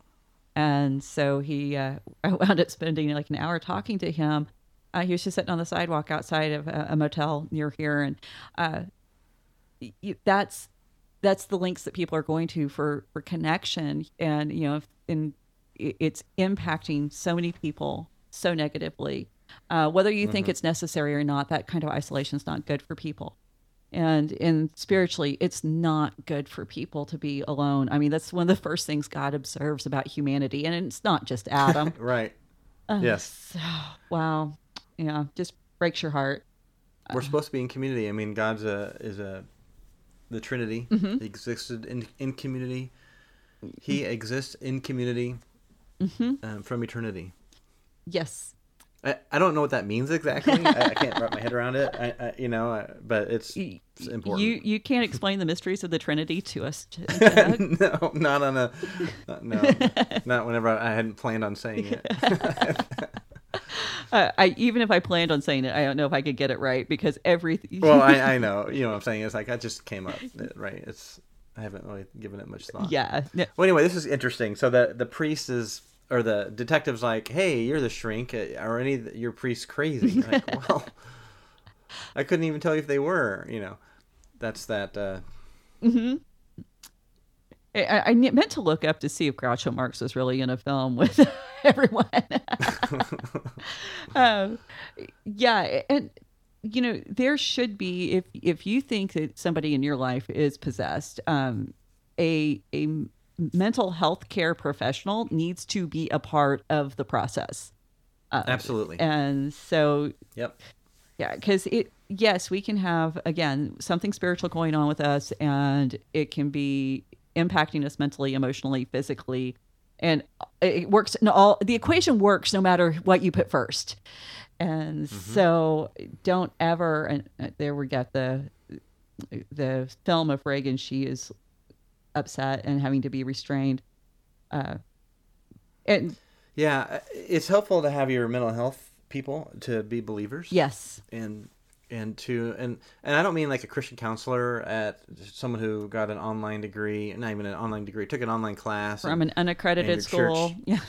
yeah, and your church basically says, um, "Oh, you need a therapist? We have a Christian counselor right here in the church." You know, Right. no, I'm talking to someone who's licensed, like my wife, for instance. She's a mental health. Uh, she's a, a clinical, clinically licensed professional counselor. Uh, works primarily with children who are abused, and or in the or in the foster care system. The reason you're in the foster care system is usually because you've been abused, Right. and, and uh, so she's worked with them for I don't know 20 years.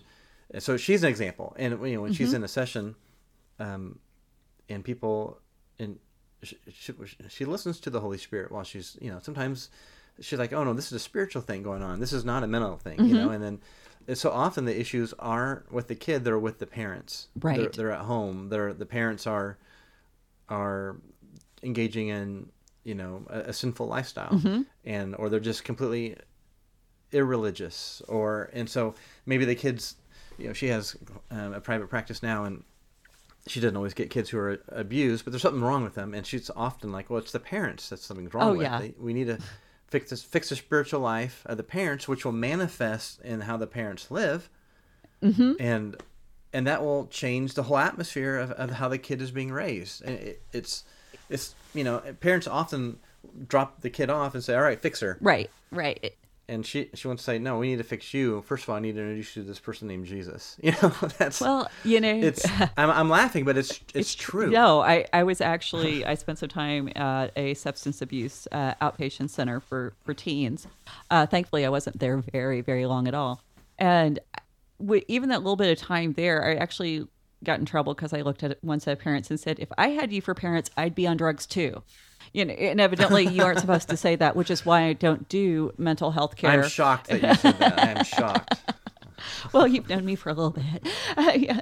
Uh, but that's that's true. Typically, it is the parents, and I I think that's one of the things with this movie that we we see her mom loves her, but at the same time, uh, she's just barely holding it together, and that's just you know that's true if you're a mom. That's especially true if you're a single mom. Uh, it's hard to be a parent, and so uh, it's good that. um you know, at least they're acknowledging how hard it is and they aren't making it look like she's just got it all together because I think that's just a lie. And I think so many young women think, oh, if I could just raise these kids on my own, it'd be easier. It never is.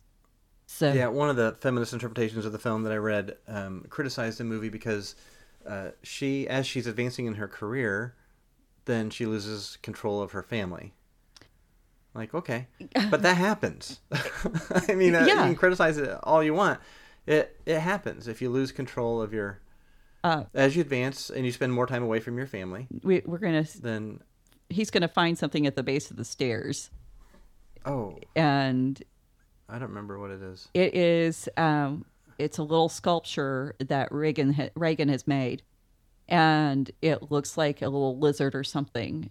And so, uh, Yeah, this is the tip off, or maybe a little T Rex, maybe I don't know, but maybe it's like a trying to form Pazuzu, maybe even could be, could be. you know with And so And of course, she finds the crucifix.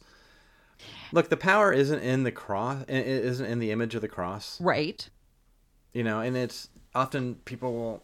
We have Bible verses on our, our, our walls and stuff at the house. We don't have crucifixes. We're not Catholic, but we. But the, the power really isn't in. I mean, there may be powers in the words now that I think about it, but the power really isn't in these symbols. The power is in the presence of the Lord, and now and the power is in in how you think about these things.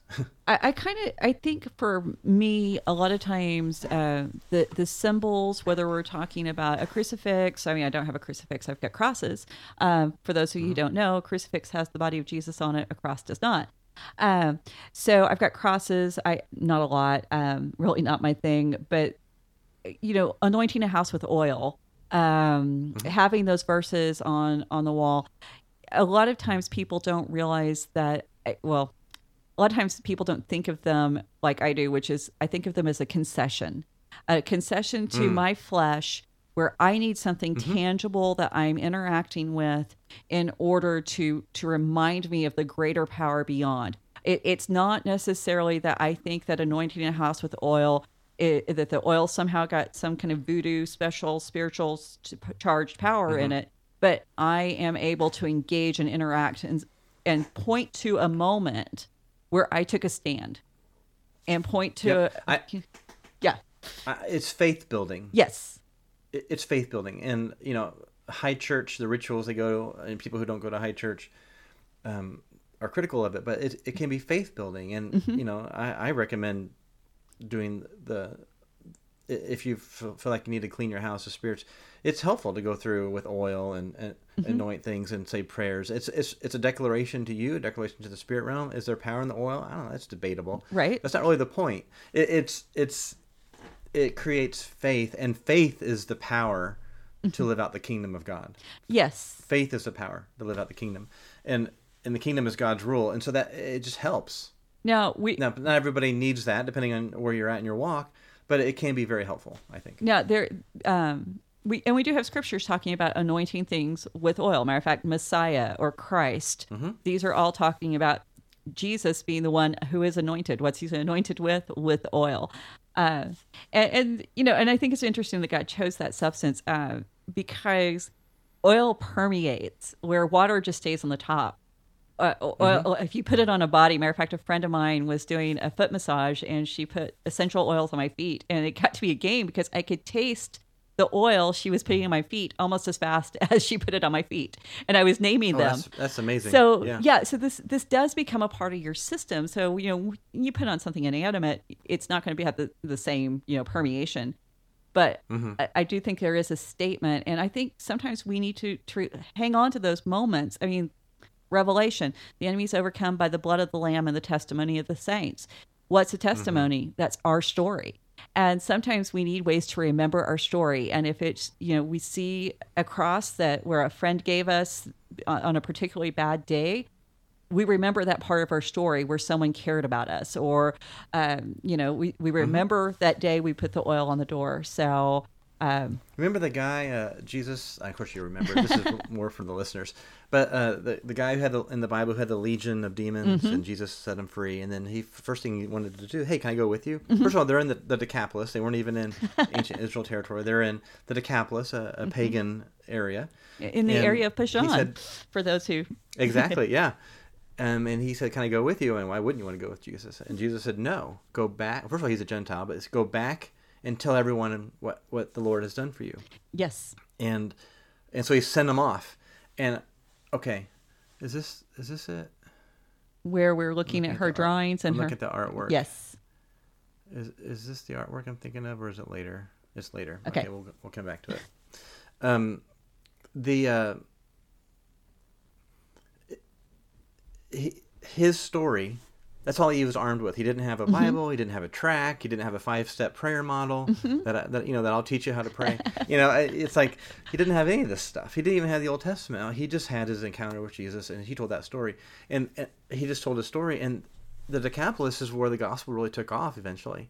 Oh, by just the a few years way, uh, you see the the winged beings in the picture behind the detective, Oh, and yeah. we've got the Assyrian wi- lion um, Mhm. behind. So we've got these little hints. Okay, I'm sorry, did not mean to interrupt. Yeah, so she's she she would say, "I am spiritual, not religious. I don't believe in God, but I do believe in spiritual things." Maybe I don't know. Maybe she doesn't yet. Maybe she wants to believe in spiritual things because she's so quick to. She's so slow to agree that there's a spirit thing going on. Well, and I think that's a whole lie that our culture has bought into. Uh, spiritual, being spiritual is what you believe. Spir- that's what the whole spiritual side is. What do you believe? Religion is how you live it out, and we're all going Right, to live out what we believe. So you can't be spiritual and not religious. Your religion may not include going to church, but your religion might include picking Mm-hmm. up trash off the, the you know the side of the road, or you know we we live what we believe. And so, uh, anybody who tries to tell you not they're not religious, um, they they're lying to themselves and they're lying to you. Mhm. Exactly. Sorry, my little rant. Speaking of lying, this is the second time the the detective said, "Oh, I lied." Mm-hmm. He said that to the first guy, and Yeah, anyway, yeah. No, he and it's an it's interesting character. I, I think he was probably one of the more well written characters in this. Actually, hmm Yeah. Yeah, he's like, oh, I lied, and, and I'm kind of wondering why did, did he why did he want her? auto- Was it really his autograph, or is he? well, and but the fact that he he admits he lies, and oh, look at the little crescent moon on her, her on her Mm-hmm. Yeah. uh, bracelet there. Yeah, So, you know, but but yeah, there's so many things too. I think it, uh, in our culture that we don't realize that do Oh, listen to the language, okay? Do it, please no, do it, Uh. and I kind of wonder is she reliving an experience? And this and here's this horrible scene. They call And this the this- abuse of the cross scene. And so that's just And all we're going to describe. Yep, and you know the, the- they're investigating Dennings. I'm Mm-hmm. trying to talk over this horrible thing, but um, they're investigating Dennings' uh, murder, Mm-hmm. and she's saying, "Do it, leave me alone, or do it." Yeah. You see what I'm getting at? Yeah. What I And think uh, that- is triggering this, and and the fact that he was thrown Thanks. out of her window, which I, I think mm-hmm. everybody who's watched the movie, by a powerful man, and she turns her head like Denning's head was Turned turned, all around. the way around. Mm-hmm. Do you know what you knew what she did? Well, what she, you know, and earlier she mentioned you look too mature in in the picture. yes, You know, you, you're too. So- shouldn't say it this way, but too sexual. Mm-hmm. You know, in, in Leviticus it says, "Hey, fathers or parents, don't turn your kids into sex objects." Yes. basically. I mean, it didn't say those language those words, but that's one of the things it says in Leviticus. yeah, the, yeah, and I'll you know to be a little bit more uh, forward with that, you know, don't sell them into slavery, sex slavery for these cults, and uh, don't make them spiritual prostitutes and or uh, sacred prostitutes. Sorry, and Yeah, that's what Mm-hmm. certainly were- that's what they were getting at. But in our own culture, how we have, you know, from the show on Netflix called Cuties, which I've not seen. no, but, yeah, I know which one you're talking about. and yeah, and how we've over sexualized, hypersexualized girls in our community, uh, and how you know it. The sexual ethics is where the enemy is attacking our culture. Mm-hmm, mm-hmm. It really is. has been, uh, but it's like you know everyone has access to unspeakable porn on their mobile devices, mm. and Yes. you know whenever a parent. We, we struggle with trying to find the right router that can block it, right? So people don't, so our kids don't accidentally access it. Mm-hmm. You know, Well, and let alone, let alone not just the kids. Okay, me. Yeah. You know, I don't need to access it either. You know, so it's, it's, we have to guard our hearts, guard our minds. But when we're exposed to um, images, it, it could it, it has let alone the actions of someone who is, is raped Mm-hmm. or molested or you know um, it, it it scars your soul. Yes, it's it's a wound, and that's how demons enter people's lives is through woundings. And you know, if you're whole and you're functioning, you have shalom. Uh, it's really hard for demons to mess with you. But the minute you're wounded, What wait what say what is shalom? uh, nothing, nothing missing, nothing broken. And we often translate it as peace in English. Uh, and so that means, you know, to us, the absence of conflict. That's not what it is. There is always conflict in the life of believer of the believer. So Mm-hmm. nothing missing, nothing broken. And I love that. And when you when that's God's will, by the way. Yes. That's God's will for our lives. This- God's will is not the, you know, we go through trauma, we go through tests, we go through all sorts of situations, but God's will for our life is shalom. It's Mm-hmm. dynamic. It's not like Buddha's peace, you know, where they're just like trying to empty themselves. It's a dynamic, you know, like, and, you know, the, you mentioned earlier how the Catholics, you know, seem so worldly to Protestants. It's like, no, they're living in the earth. They're living on the earth. They're- Right. They're, trying to have that shalom, nothing broken, where they can engage in alcohol but not get drunk, and they can engage in certain things. You know, and Protestants have a hard time understanding that. Not all Protestants. you know, but, many of the um, ones I grew up with. Right, right. And so it's it's finding it's finding you know the the, the Bible the, the goal of of Christianity is not to get to heaven. The goal is to get heaven into us. Right. That shalom, that peace, that mm-hmm. that wholeness, that God's rule in us now. And you know, even after we die and the resurrection happens and, and the Lord comes back and all that, the eternal life is going to be physical, yes. not as disembodied spirits, physical on an earth. What you, you- know, you- on, on Are you saying that, you know, Gnosticism is wrong? Um, so, yeah. Yes. I, sorry, I didn't mean to open that can of worms. Now, I do want to address one thing too um, before we get too much further into the movie. The that scene uh, called the the scene for the the abuse of the cross. Uh, number one, Linda Blair was not the, the person acting those out. Um, she uh, the scene was cut. Another woman came in and was a stand-in for her, uh, who was older. But because it was so shocking because we don't think about religion and sex together at least we didn't for a very long time but we should remember that one of the the first major acts of violence against humanity as a whole is in Genesis 6 when the sons of mm-hmm. God took the daughters of Adam and the took the daughters of man. That word took there wasn't oh hey baby let's go on a date and i'll take you for a drive they were it was a forcible act. It was rape. And so often when we talk about women in the bible uh, when an opposing enemy comes in who represents another god a- an opposing deity to god what's what do they do? They kill the men they rape the women. And so this is the sexual attack is part of spiritual warfare. It always has been. We just play it out in a different way today. Now we don't wait for barbarian hordes to come and overrun the village and rape the women. Now we just invite um, invite it in on our computers and we watch women be abused that way. So okay, so it, I, in my opinion, that's one reason why it's appropriate that you know I don't want to see the imagery, but at the same time we should be shocked at the lo- the way It should be. It has these taboos of masturbation Mm-hmm. and um, lesbianism, particularly in 1973, Mm-hmm. and um, and of course the cross, and then you Yes. know the blood and everything. It, it's yeah, it, it's it, it- we should be disturbed by it and sometimes good art does disturb that's what it's supposed to do is to well, the Book of Revelation is excellent art and extremely disturbing. well, and most of your prophecy is and uh, Mm-hmm. and it's not pretty but we we are moving forward in the movie. Now i mean her face is totally transformed. Uh, you can still very much tell that it is still linda blair. This is not a mannequin they brought in. This is her Mm-hmm. talking. Uh, they do use the voice of an older radio actress. And uh, her name was mercedes mccambridge. And um, she went through some horrendous things to recreate this demonic voice. Um, said it was absolutely grueling. The famous uh, green pea soup um, uh, uh, scene there. But uh, she would. She told. Oh, here's the art. You wanted to say something about this. We can come back to Mercedes yeah, later. it'll, it'll uh, uh, let's see, it's coming up. It's just, they show it just for an instant.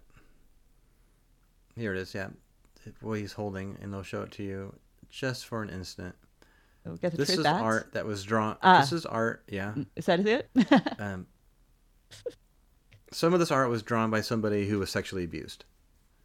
My wife watched this with me once, and she's like, "Oh, whoever drew that was sexually abused."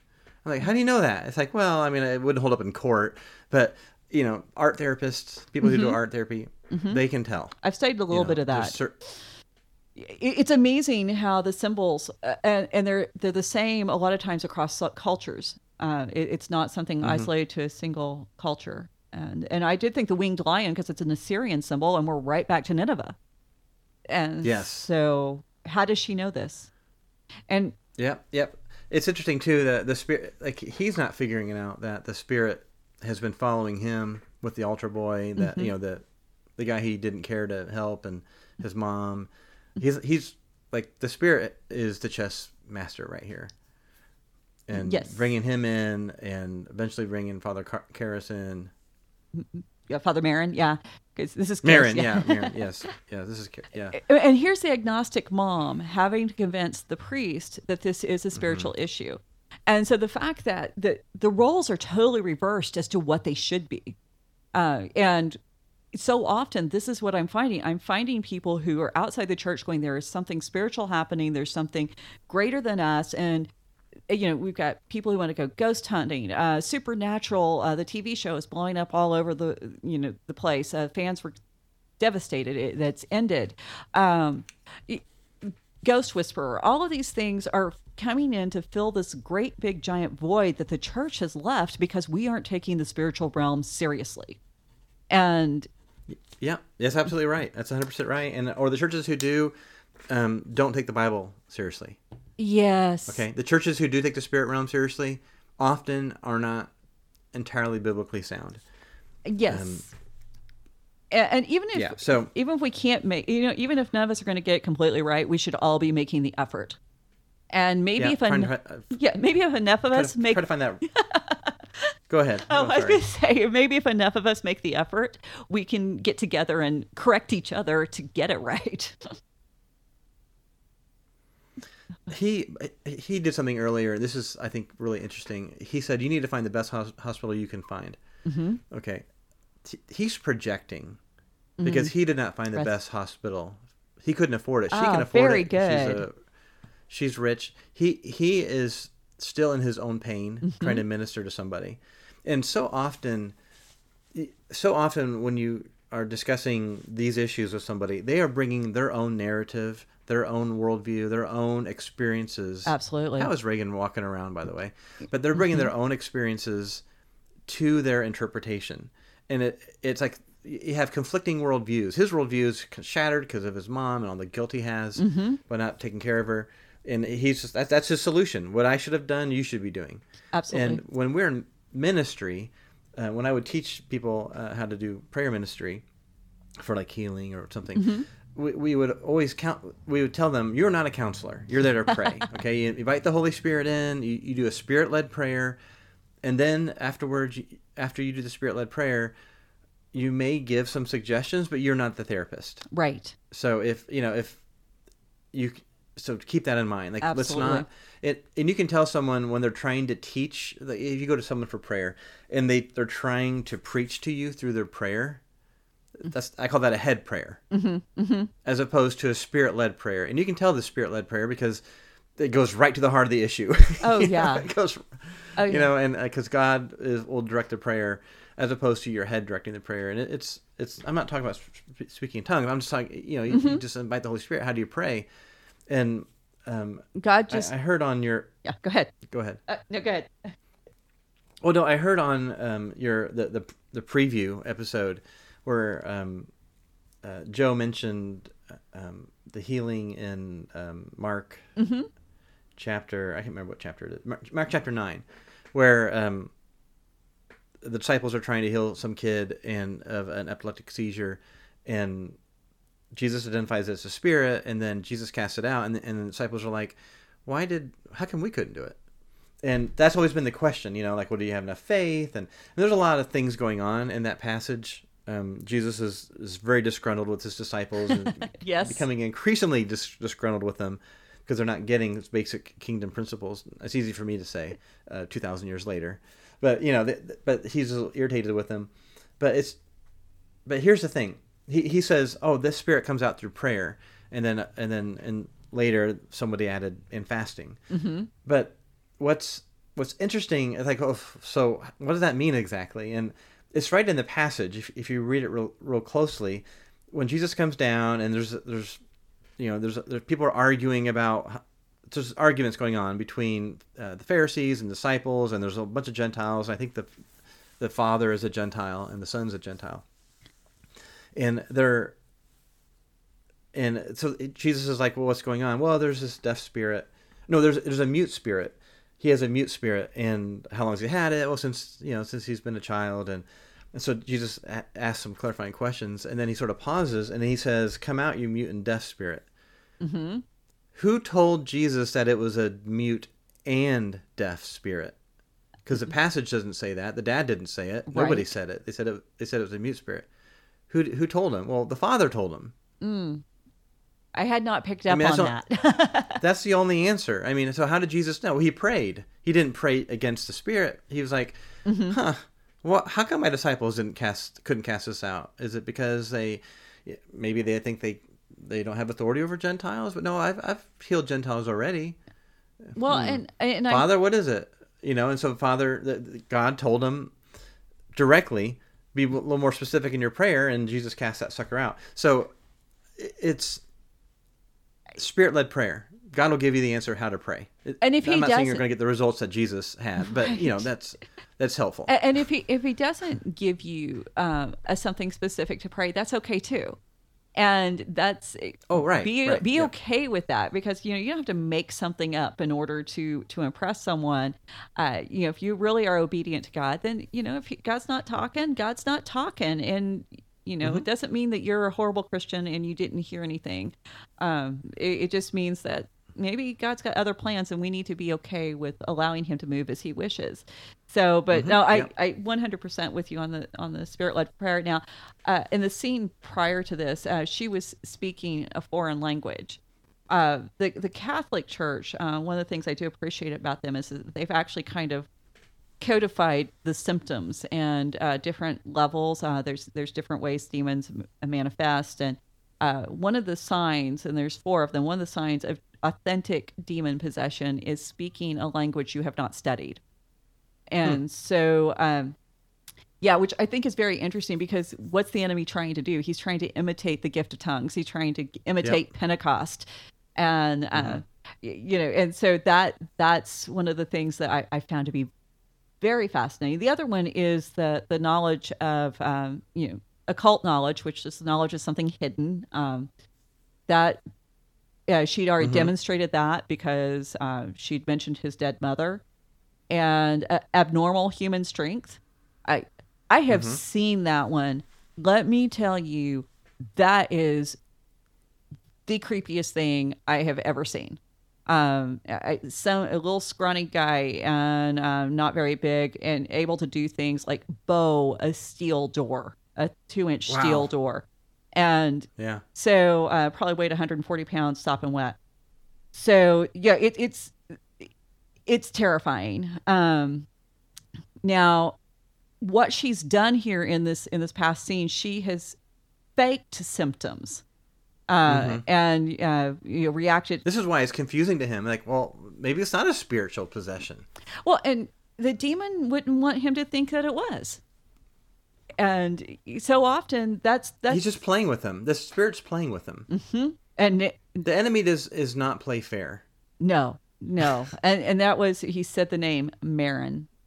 Mm-hmm. And so uh, and I do think that certain demons um they're after a certain person. I, I think that's the they devote their lifetime to be after. Now that's not scriptural. That's just something that I have seen, um, and I could. Well, they have wrong. assignments. I think. I think they have. Okay. we- I think. I think another way of saying it is they have assignments. It's probably more. And sometimes people will pray, uh, you know, your assignment's done, or I break your assignment, or something like that. Mm-hmm. But I'm not sure we have the authority to do that. It's, it's worth praying it, you know. So yeah, I think they, they do, and I think sometimes they follow generational lines, Yes. fa- families, uh, particularly if you have a an ancestor who's maybe made a like a Masonic vow, Mm-hmm. Mm-hmm. and then broke the vow. Yes. Um, that so those things are those things should be sort of dealt with in, in prayer. I mean, they can be dealt with um, yeah. through a detailed prayer. Poor thing, Uh, and it's awful. the the case that this was based on, uh, the young man. Uh, actually, there were a few cases that it was based on because Blatty really did his research. Um, but the primary one, he would have um, words appear on his body. Specifically, at one point, he had Lewis, and the family took that to mean Saint Louis. And uh, that's the reason why he was taken to St. Louis. Uh, her body is screaming out, "Help me!" Um, Yeah. that's you know, it, I it just breaks your heart when you when you think about her as a child. And that's the other thing too. I have a friend who always said, "Anyone who has a social security number is not your enemy." Now, what she meant by that is the person is not your enemy, uh, and I Right. think we as Christians need to remember that we we wrestle not with flesh flesh and blood, um, you know, and people can be irritating, but sometimes that's not the real enemy. It's the the spiritual force behind uh, behind them promoting. Oh, I, and that is that in the circles we run around in on online. That is a verse that is thrown on thrown around all the time. People wrestle against flesh and blood. Well, then why are you mad at the person? right? Why, why, why are you so mad at people? Why are you so angry at? Why are you fighting on Facebook? Why are you? Fi- you know, I don't mean you personally, but it's like we've people don't wrestle flesh and blood. You heretic! Like, no, stop. It's it's.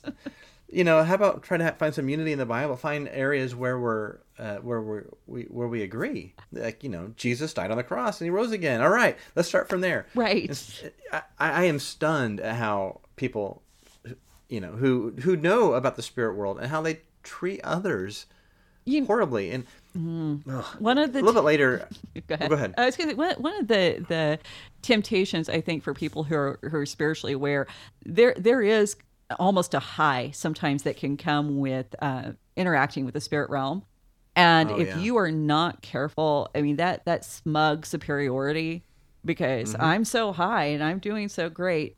It can really lead you down some bad paths that break relationships, it breaks community, and it should because you're probably being a jerk in that moment. I know I have been. Um, so it, it's I, I see how it happens. It doesn't excuse it, but you know, if you're someone who's spiritually aware, uh, check yourself. I mean, it's just that simple. So uh, the the experience is not a substitute for a relationship. no, it's not. Okay, like my wife and I have a pretty good relationship. We like having good experiences together. Sometimes we sit in the room and we don't have experiences together, but we still have relationship. Okay, so like I love it when I feel the Lord move, or but that's not the relationship. Yeah, Yeah. that's that's just an experience we're having together, and we have to be okay. Uh, t- you know, to not always go after the high. So it's we we just learned that he had this long exorcism that last months nearly killed him. Did I, I'm interested more about what the other symbols that the Catholic because okay, so a lot of our Protestant friends and maybe non-believers be like, oh, Catholics, you know, I can't believe you're taking this seriously.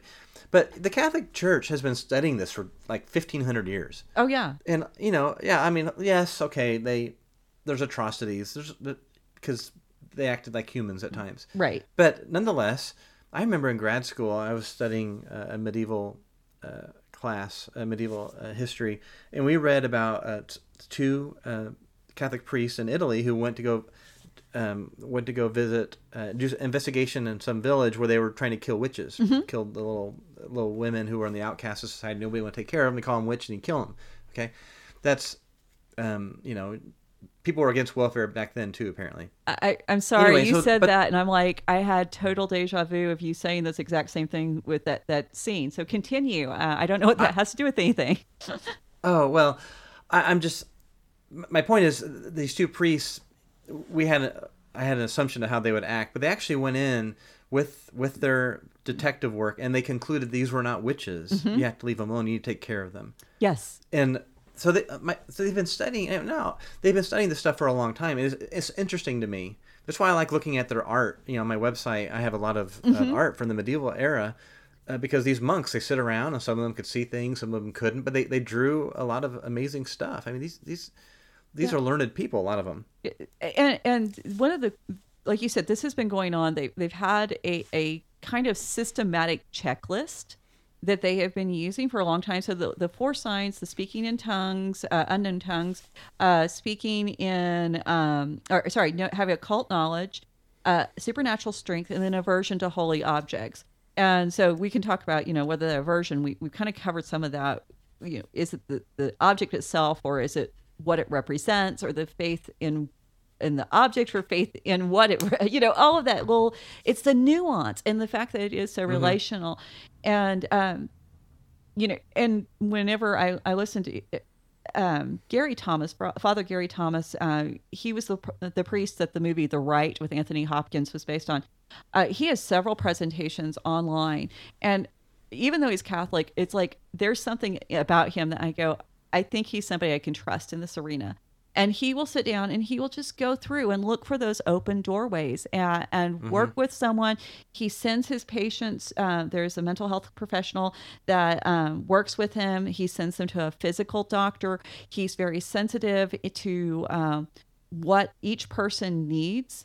Um, and there's the whole, um, you know, some of the exorcisms, uh, what most people don't realize, they're not always instantaneous. Uh, they they Right, are yeah. ongoing. And so he's got people he's worked with for years, but usually it goes back to uh, one person he he worked with. Uh, his a man believed that his the baby that his wife was carrying wasn't his, so he started doing witchcraft on the wife to kill the baby, and then the wife started doing witchcraft back on him. And then when the baby was born, guess what he's dealing with? And so, um, you know, that's one person he's done exorcisms with for a long time because there's such a level of deep wounding, and it's got to go hand that healing process and removing the demons, uh, their their holds on this guy have to go hand in hand. And the exorcism that this was this movie was based on uh, actually went on for 28 days, and Wow. it- yeah, Yeah. it was not a one night event. And so, uh, and it, And I, I get frustrated sometimes when people will come up for prayer and they want a 30 second prayer to fix fix a lifelong issue. well, and And, you know, yeah, I mean, Yeah, and so often they don't want to repent of what opened the door anyway. Uh, that's uh, one of the things that the Catholics uh, that I listened to were very big on is going to confession. Now we as Protestants, you know, we, we confess our sins to God, we confess to each other, not through, no, necessarily through a priest, but that whole repentance thing where we acknowledge we messed up and we don't want to go back to it. Uh, you got to start there. I mean, that's that's right. a big deal. I remember I, I once was in a, this was years ago before I was really had learned a lot about um, how to pray and about spiritual things, but I was starting to learn. And I was in a, a prayer group with some men, and somebody had a word of knowledge about uh, right shoulder pain. Okay, right, and I had right shoulder pain. I, oh, that's me. I- you know, they, oh, okay.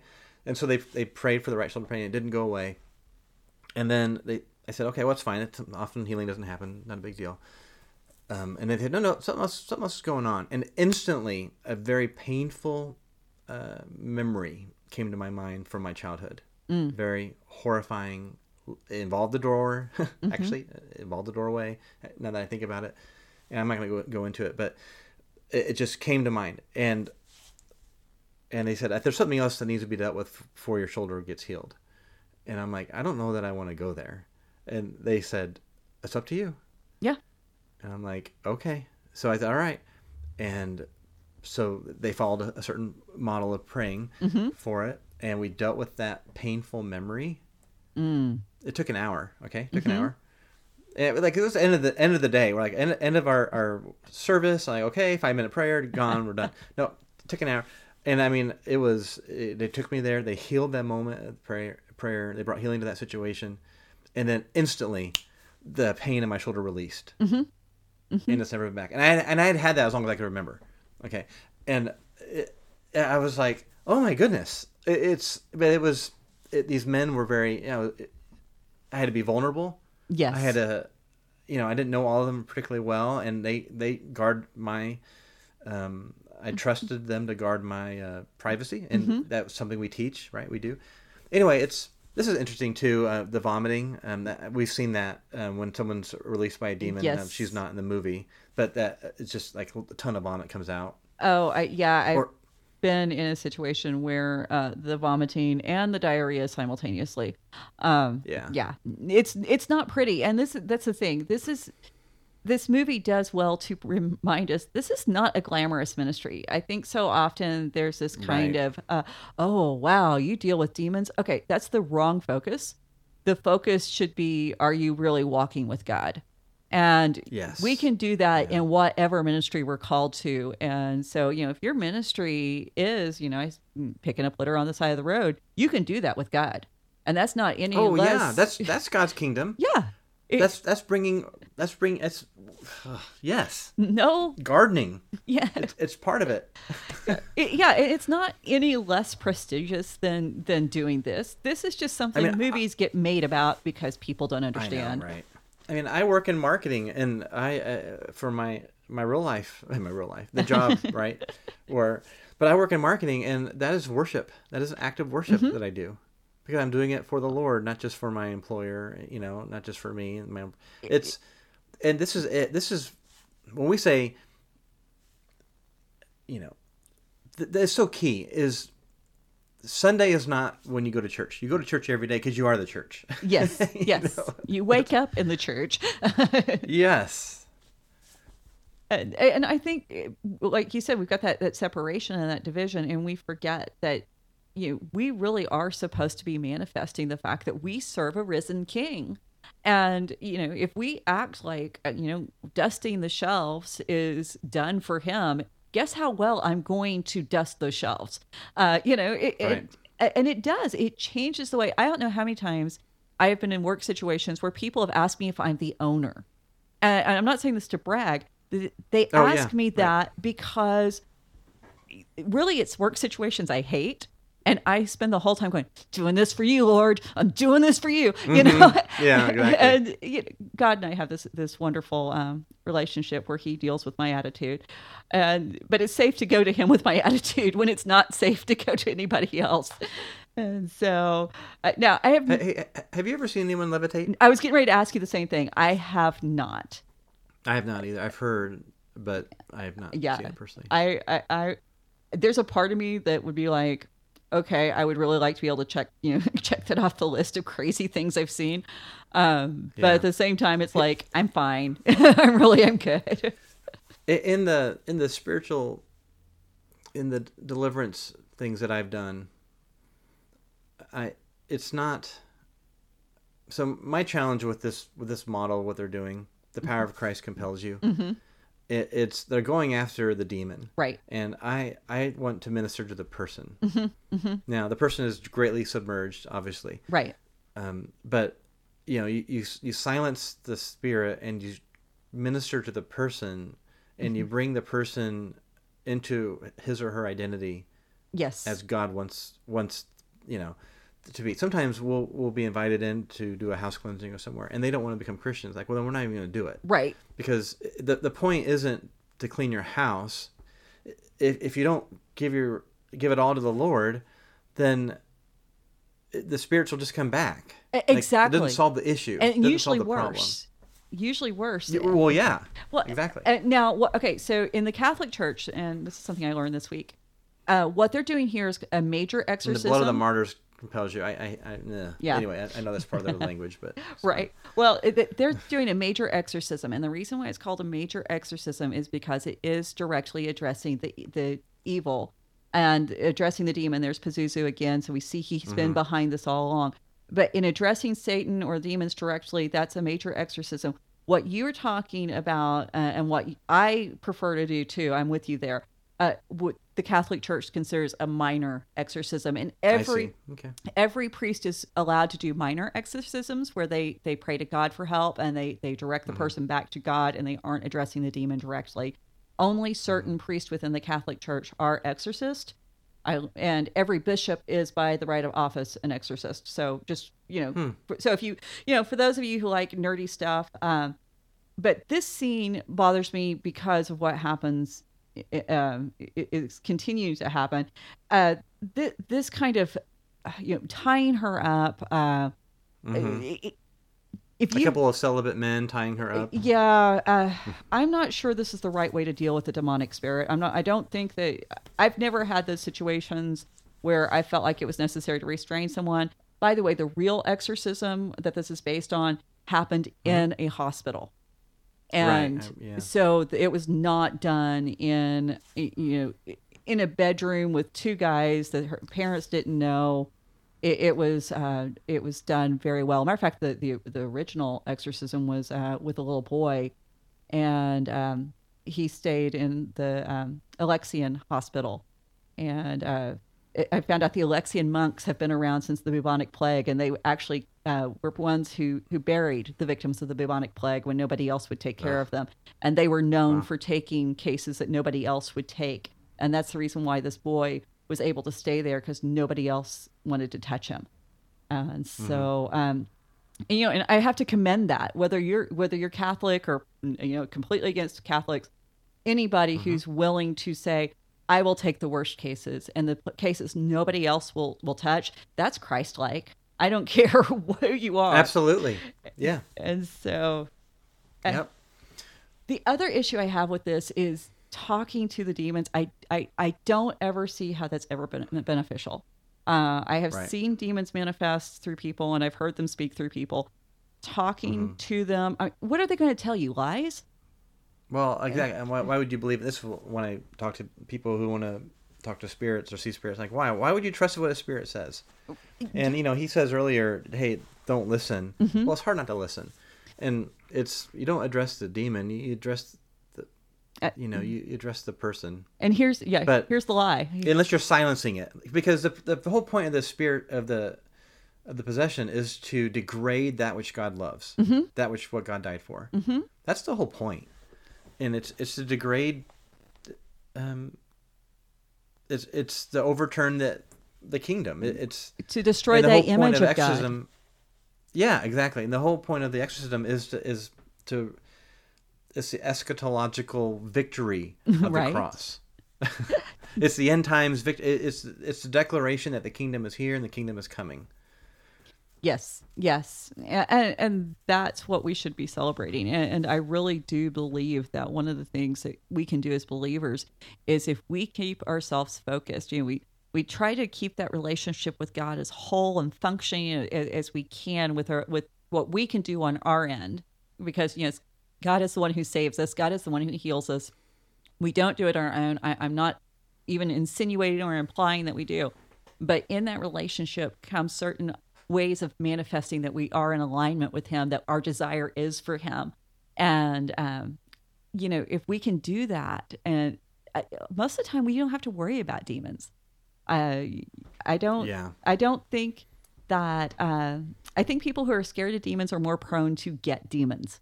Uh, Yeah. At least to be bothered by them. And a lot of people are bothered with them and they really aren't possessed. The demons Right. are just harassing you because they know they can get by with it. So, or feeding off your fear, feeding off your sin, Mm-hmm. that sort of thing. And it goes back to that shalom, you know, getting getting your heart healed, getting your Mm-hmm. and, and sometimes that's sometimes the best spiritual warfare, like you were saying earlier, it, it is seeing a counselor. yeah, get that get that Seeing healing. Work through that Yep. painful memory. Um, and, and sometimes and then the spirit just goes. Mm-hmm. You know, I I think of uh, it's, it's these these painful memories, the sin, uh, this trauma done to you. Mm-hmm. Those creates. Um, and here's an analogy: little hooks in the spirit. Yes. Spirit realm, little hooks on your body, and then the demons glob onto them. Mm-hmm. So if you can bring healing to those memories, healing to the trauma, absolutely. and that's not a prayer; it's therapy. It's it's among other things. Okay, you bring healing to these things, and then the hooks go away, and then the demon. It, then the it's the deliverance is easy. There's no place for him to hold on to. And, you know, Right, right. and I, I tell people, you know, some crazy needs professional management, and my crazy is one of those crazies. And so, uh, you know, I, I've been open with the fact that I'm bipolar, and I'm always checking in with people I trust. Okay, is this a bipolar episode that I'm feeling this? Am I picking something up on the, in the spiritual realm? Um, am, I- am I just having a bad day? And so I, I don't live in fear of what the spirit realm might be impacting me with. I just kind of go through this little checklist and, and I manage. Yeah. Is it this? Is Mm-hmm. it that? Is it the other? It's yeah, exactly. and then you just you bring you know, so like with my daughter, sometimes she'll have she'll say, "I have a spirit of fear." like, is it really fear? Or is it because you ate junk food all day and your body is completely out of whack? I mean, I'm serious. Or is it because you just watched a really bad movie? Mm-hmm. Well, I'm some. I mean, the solution in some of those cases is well, we'll play some worship music while she's trying to go to bed, and we'll pray, or maybe I'll snuggle her, Mm-hmm. or but it's like tomorrow you're gonna have to eat better right? okay or or maybe it's maybe no i ate great today okay well, well yeah how's your sleep how's your health how's it oh no so you kind of work through it no actually it is a spirit okay this is so we are very complex beings and it's not a simple solution necessarily Yeah. To- and when God and that's okay it's not a simple solution that's part of the walk of faith that's part of walking with the lord because he wants us nothing broken nothing what was it nothing broken, nothing missing. And yeah. i love that I, me too. I learned, it was one of the first things I learned at seminary. I paid a lot of money to learn that. it was worth it all. And I do want to point out too, uh, the Father Merrin has gone in alone. By the way, Yeah, that's not a good idea. Never, never, never. Even like the most highly trained exorcist uh, out there will not do this. Um, they uh, always and older men ministering to a young woman never do it by yourself Oh, because even if nothing happens, there's going to be rumor something happened. Uh, and so avoid the appearance of evil. And the, most exorcists, not only will they have a, a doctor and a mental health professional that they will deal with, they will also have a, a prayer team that is with them full time during the whole thing. And Yeah. so, that, and that was one of the really cool things about the case that this is based on. Uh, part of the prayer team was a chronicler, uh, or part of the exorcism team was a chronicler who wrote down everything that happened, and that's why it's so uh, well documented that Blatty could base a novel on it. So, uh, that's neat yeah, it, it really it, it. I was kind of shocked, and uh, fortunately, the young man who it happened to, he's not young anymore; he's in his 80s.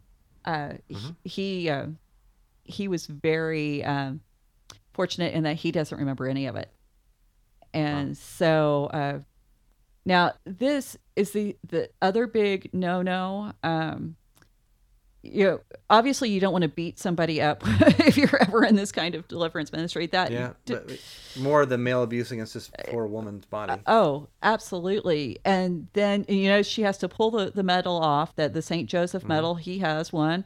Um and he says, Take me, and the demon jumps into him. Okay, never ever should you invite a demon to take you in place of someone, even someone you love. Jesus already took all of that on for us. He's defeated it all. The price has been paid. We don't have to do that. And I'm so glad that the movie did not present that as a victory strategy.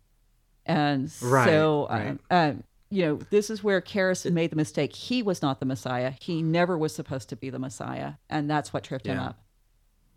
Because Yeah.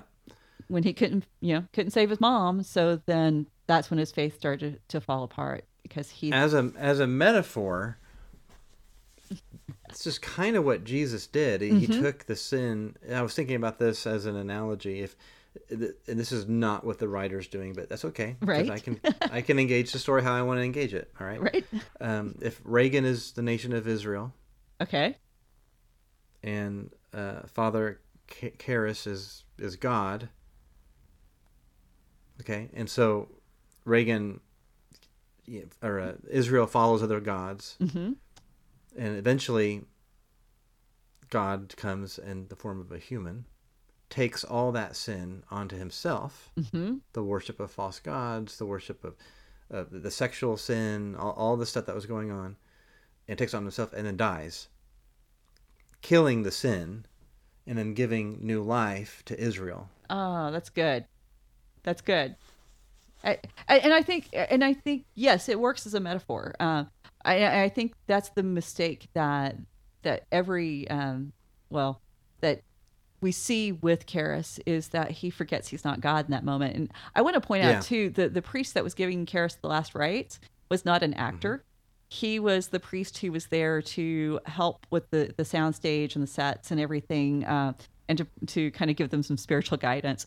Uh, so it's, it's a beautiful scene him giving him the last rites you know as he dies or if he's dead I don't know. Yeah, uh, he was not doing it correctly, and Friedkin got upset after like the nineteenth take, and uh, smacked him in the because face. Because he couldn't really do it correctly right Right, right. He well, he wasn't well. He wasn't an actor, so he didn't know how to to act it out. So I Oh. don't know if, about the rites themselves. Uh, that you have to ask a Catholic. But yeah, I Friedkin don't smacked him in the face to get that kind of intensity. and so, um, and but and, and this is not uncommon for people who've had spiritual experiences in a house. It's like just pack it all up. We're leaving. We're gone. yep So, would you ever Yeah, buy yeah. a house where you knew something like this happened? Um, yeah, I would. I'd go in and I'd, I'd clean that sucker out, declare it for the kingdom, no problem.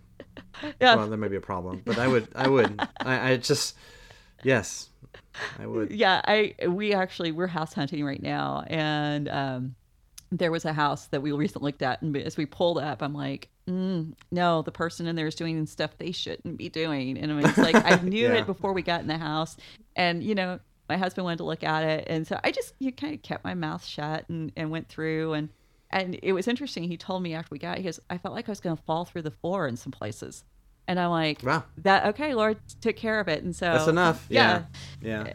Amy did a. Um, she. she had a situation where. Um, some people who were doing ghost hunting, they're. Mm-hmm. So here, I think Regan indicates that she remembers.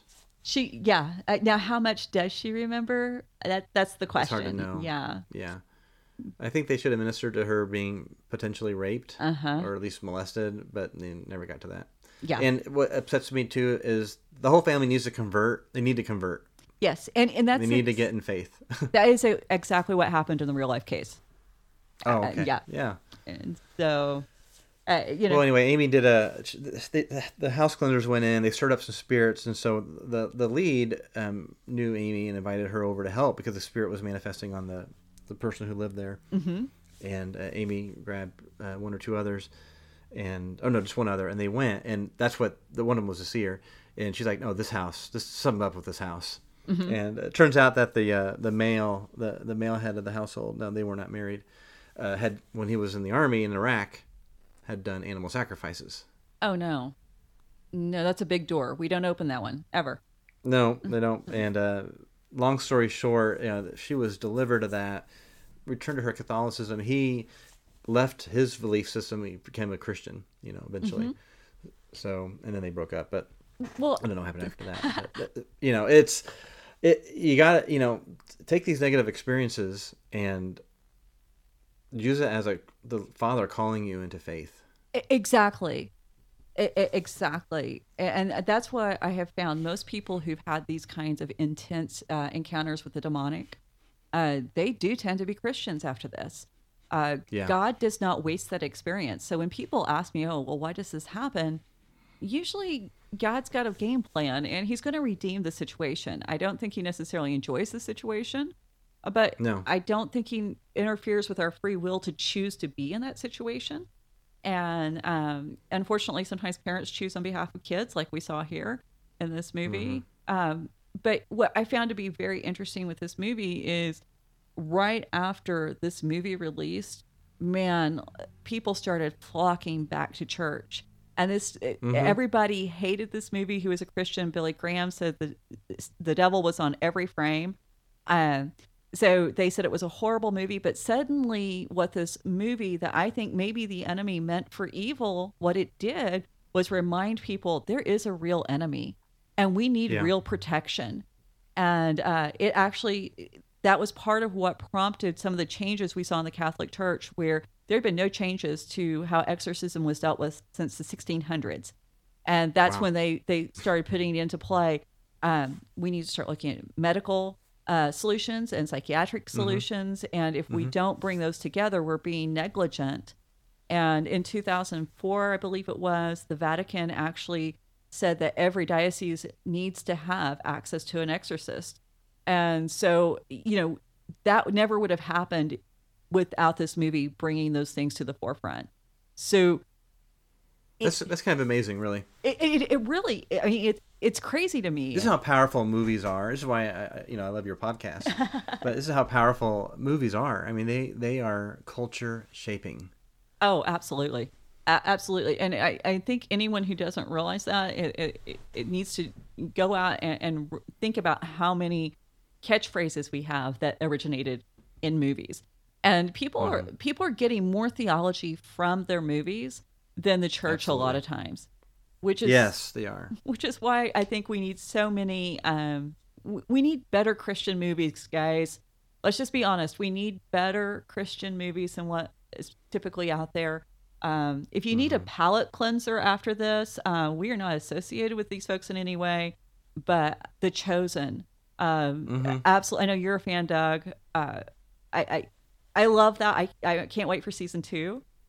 And The Chosen is amazing. It, in fact, that is a good idea because I was thinking you need to go pray to the house again after this movie, or you know, is it because there's something in the house? I don't know, but you know, just watching it, and of course, having it on mute was helpful. eh, very much Uh, so. These these images, ugh. but yeah, maybe because Amy was going to want to watch something later, and it's like, hey, let's watch The Chosen. You know, just something to to bring us back around. And I what I love, I think my favorite thing about that show, uh, which is a series, uh, several people have not realized it's a series.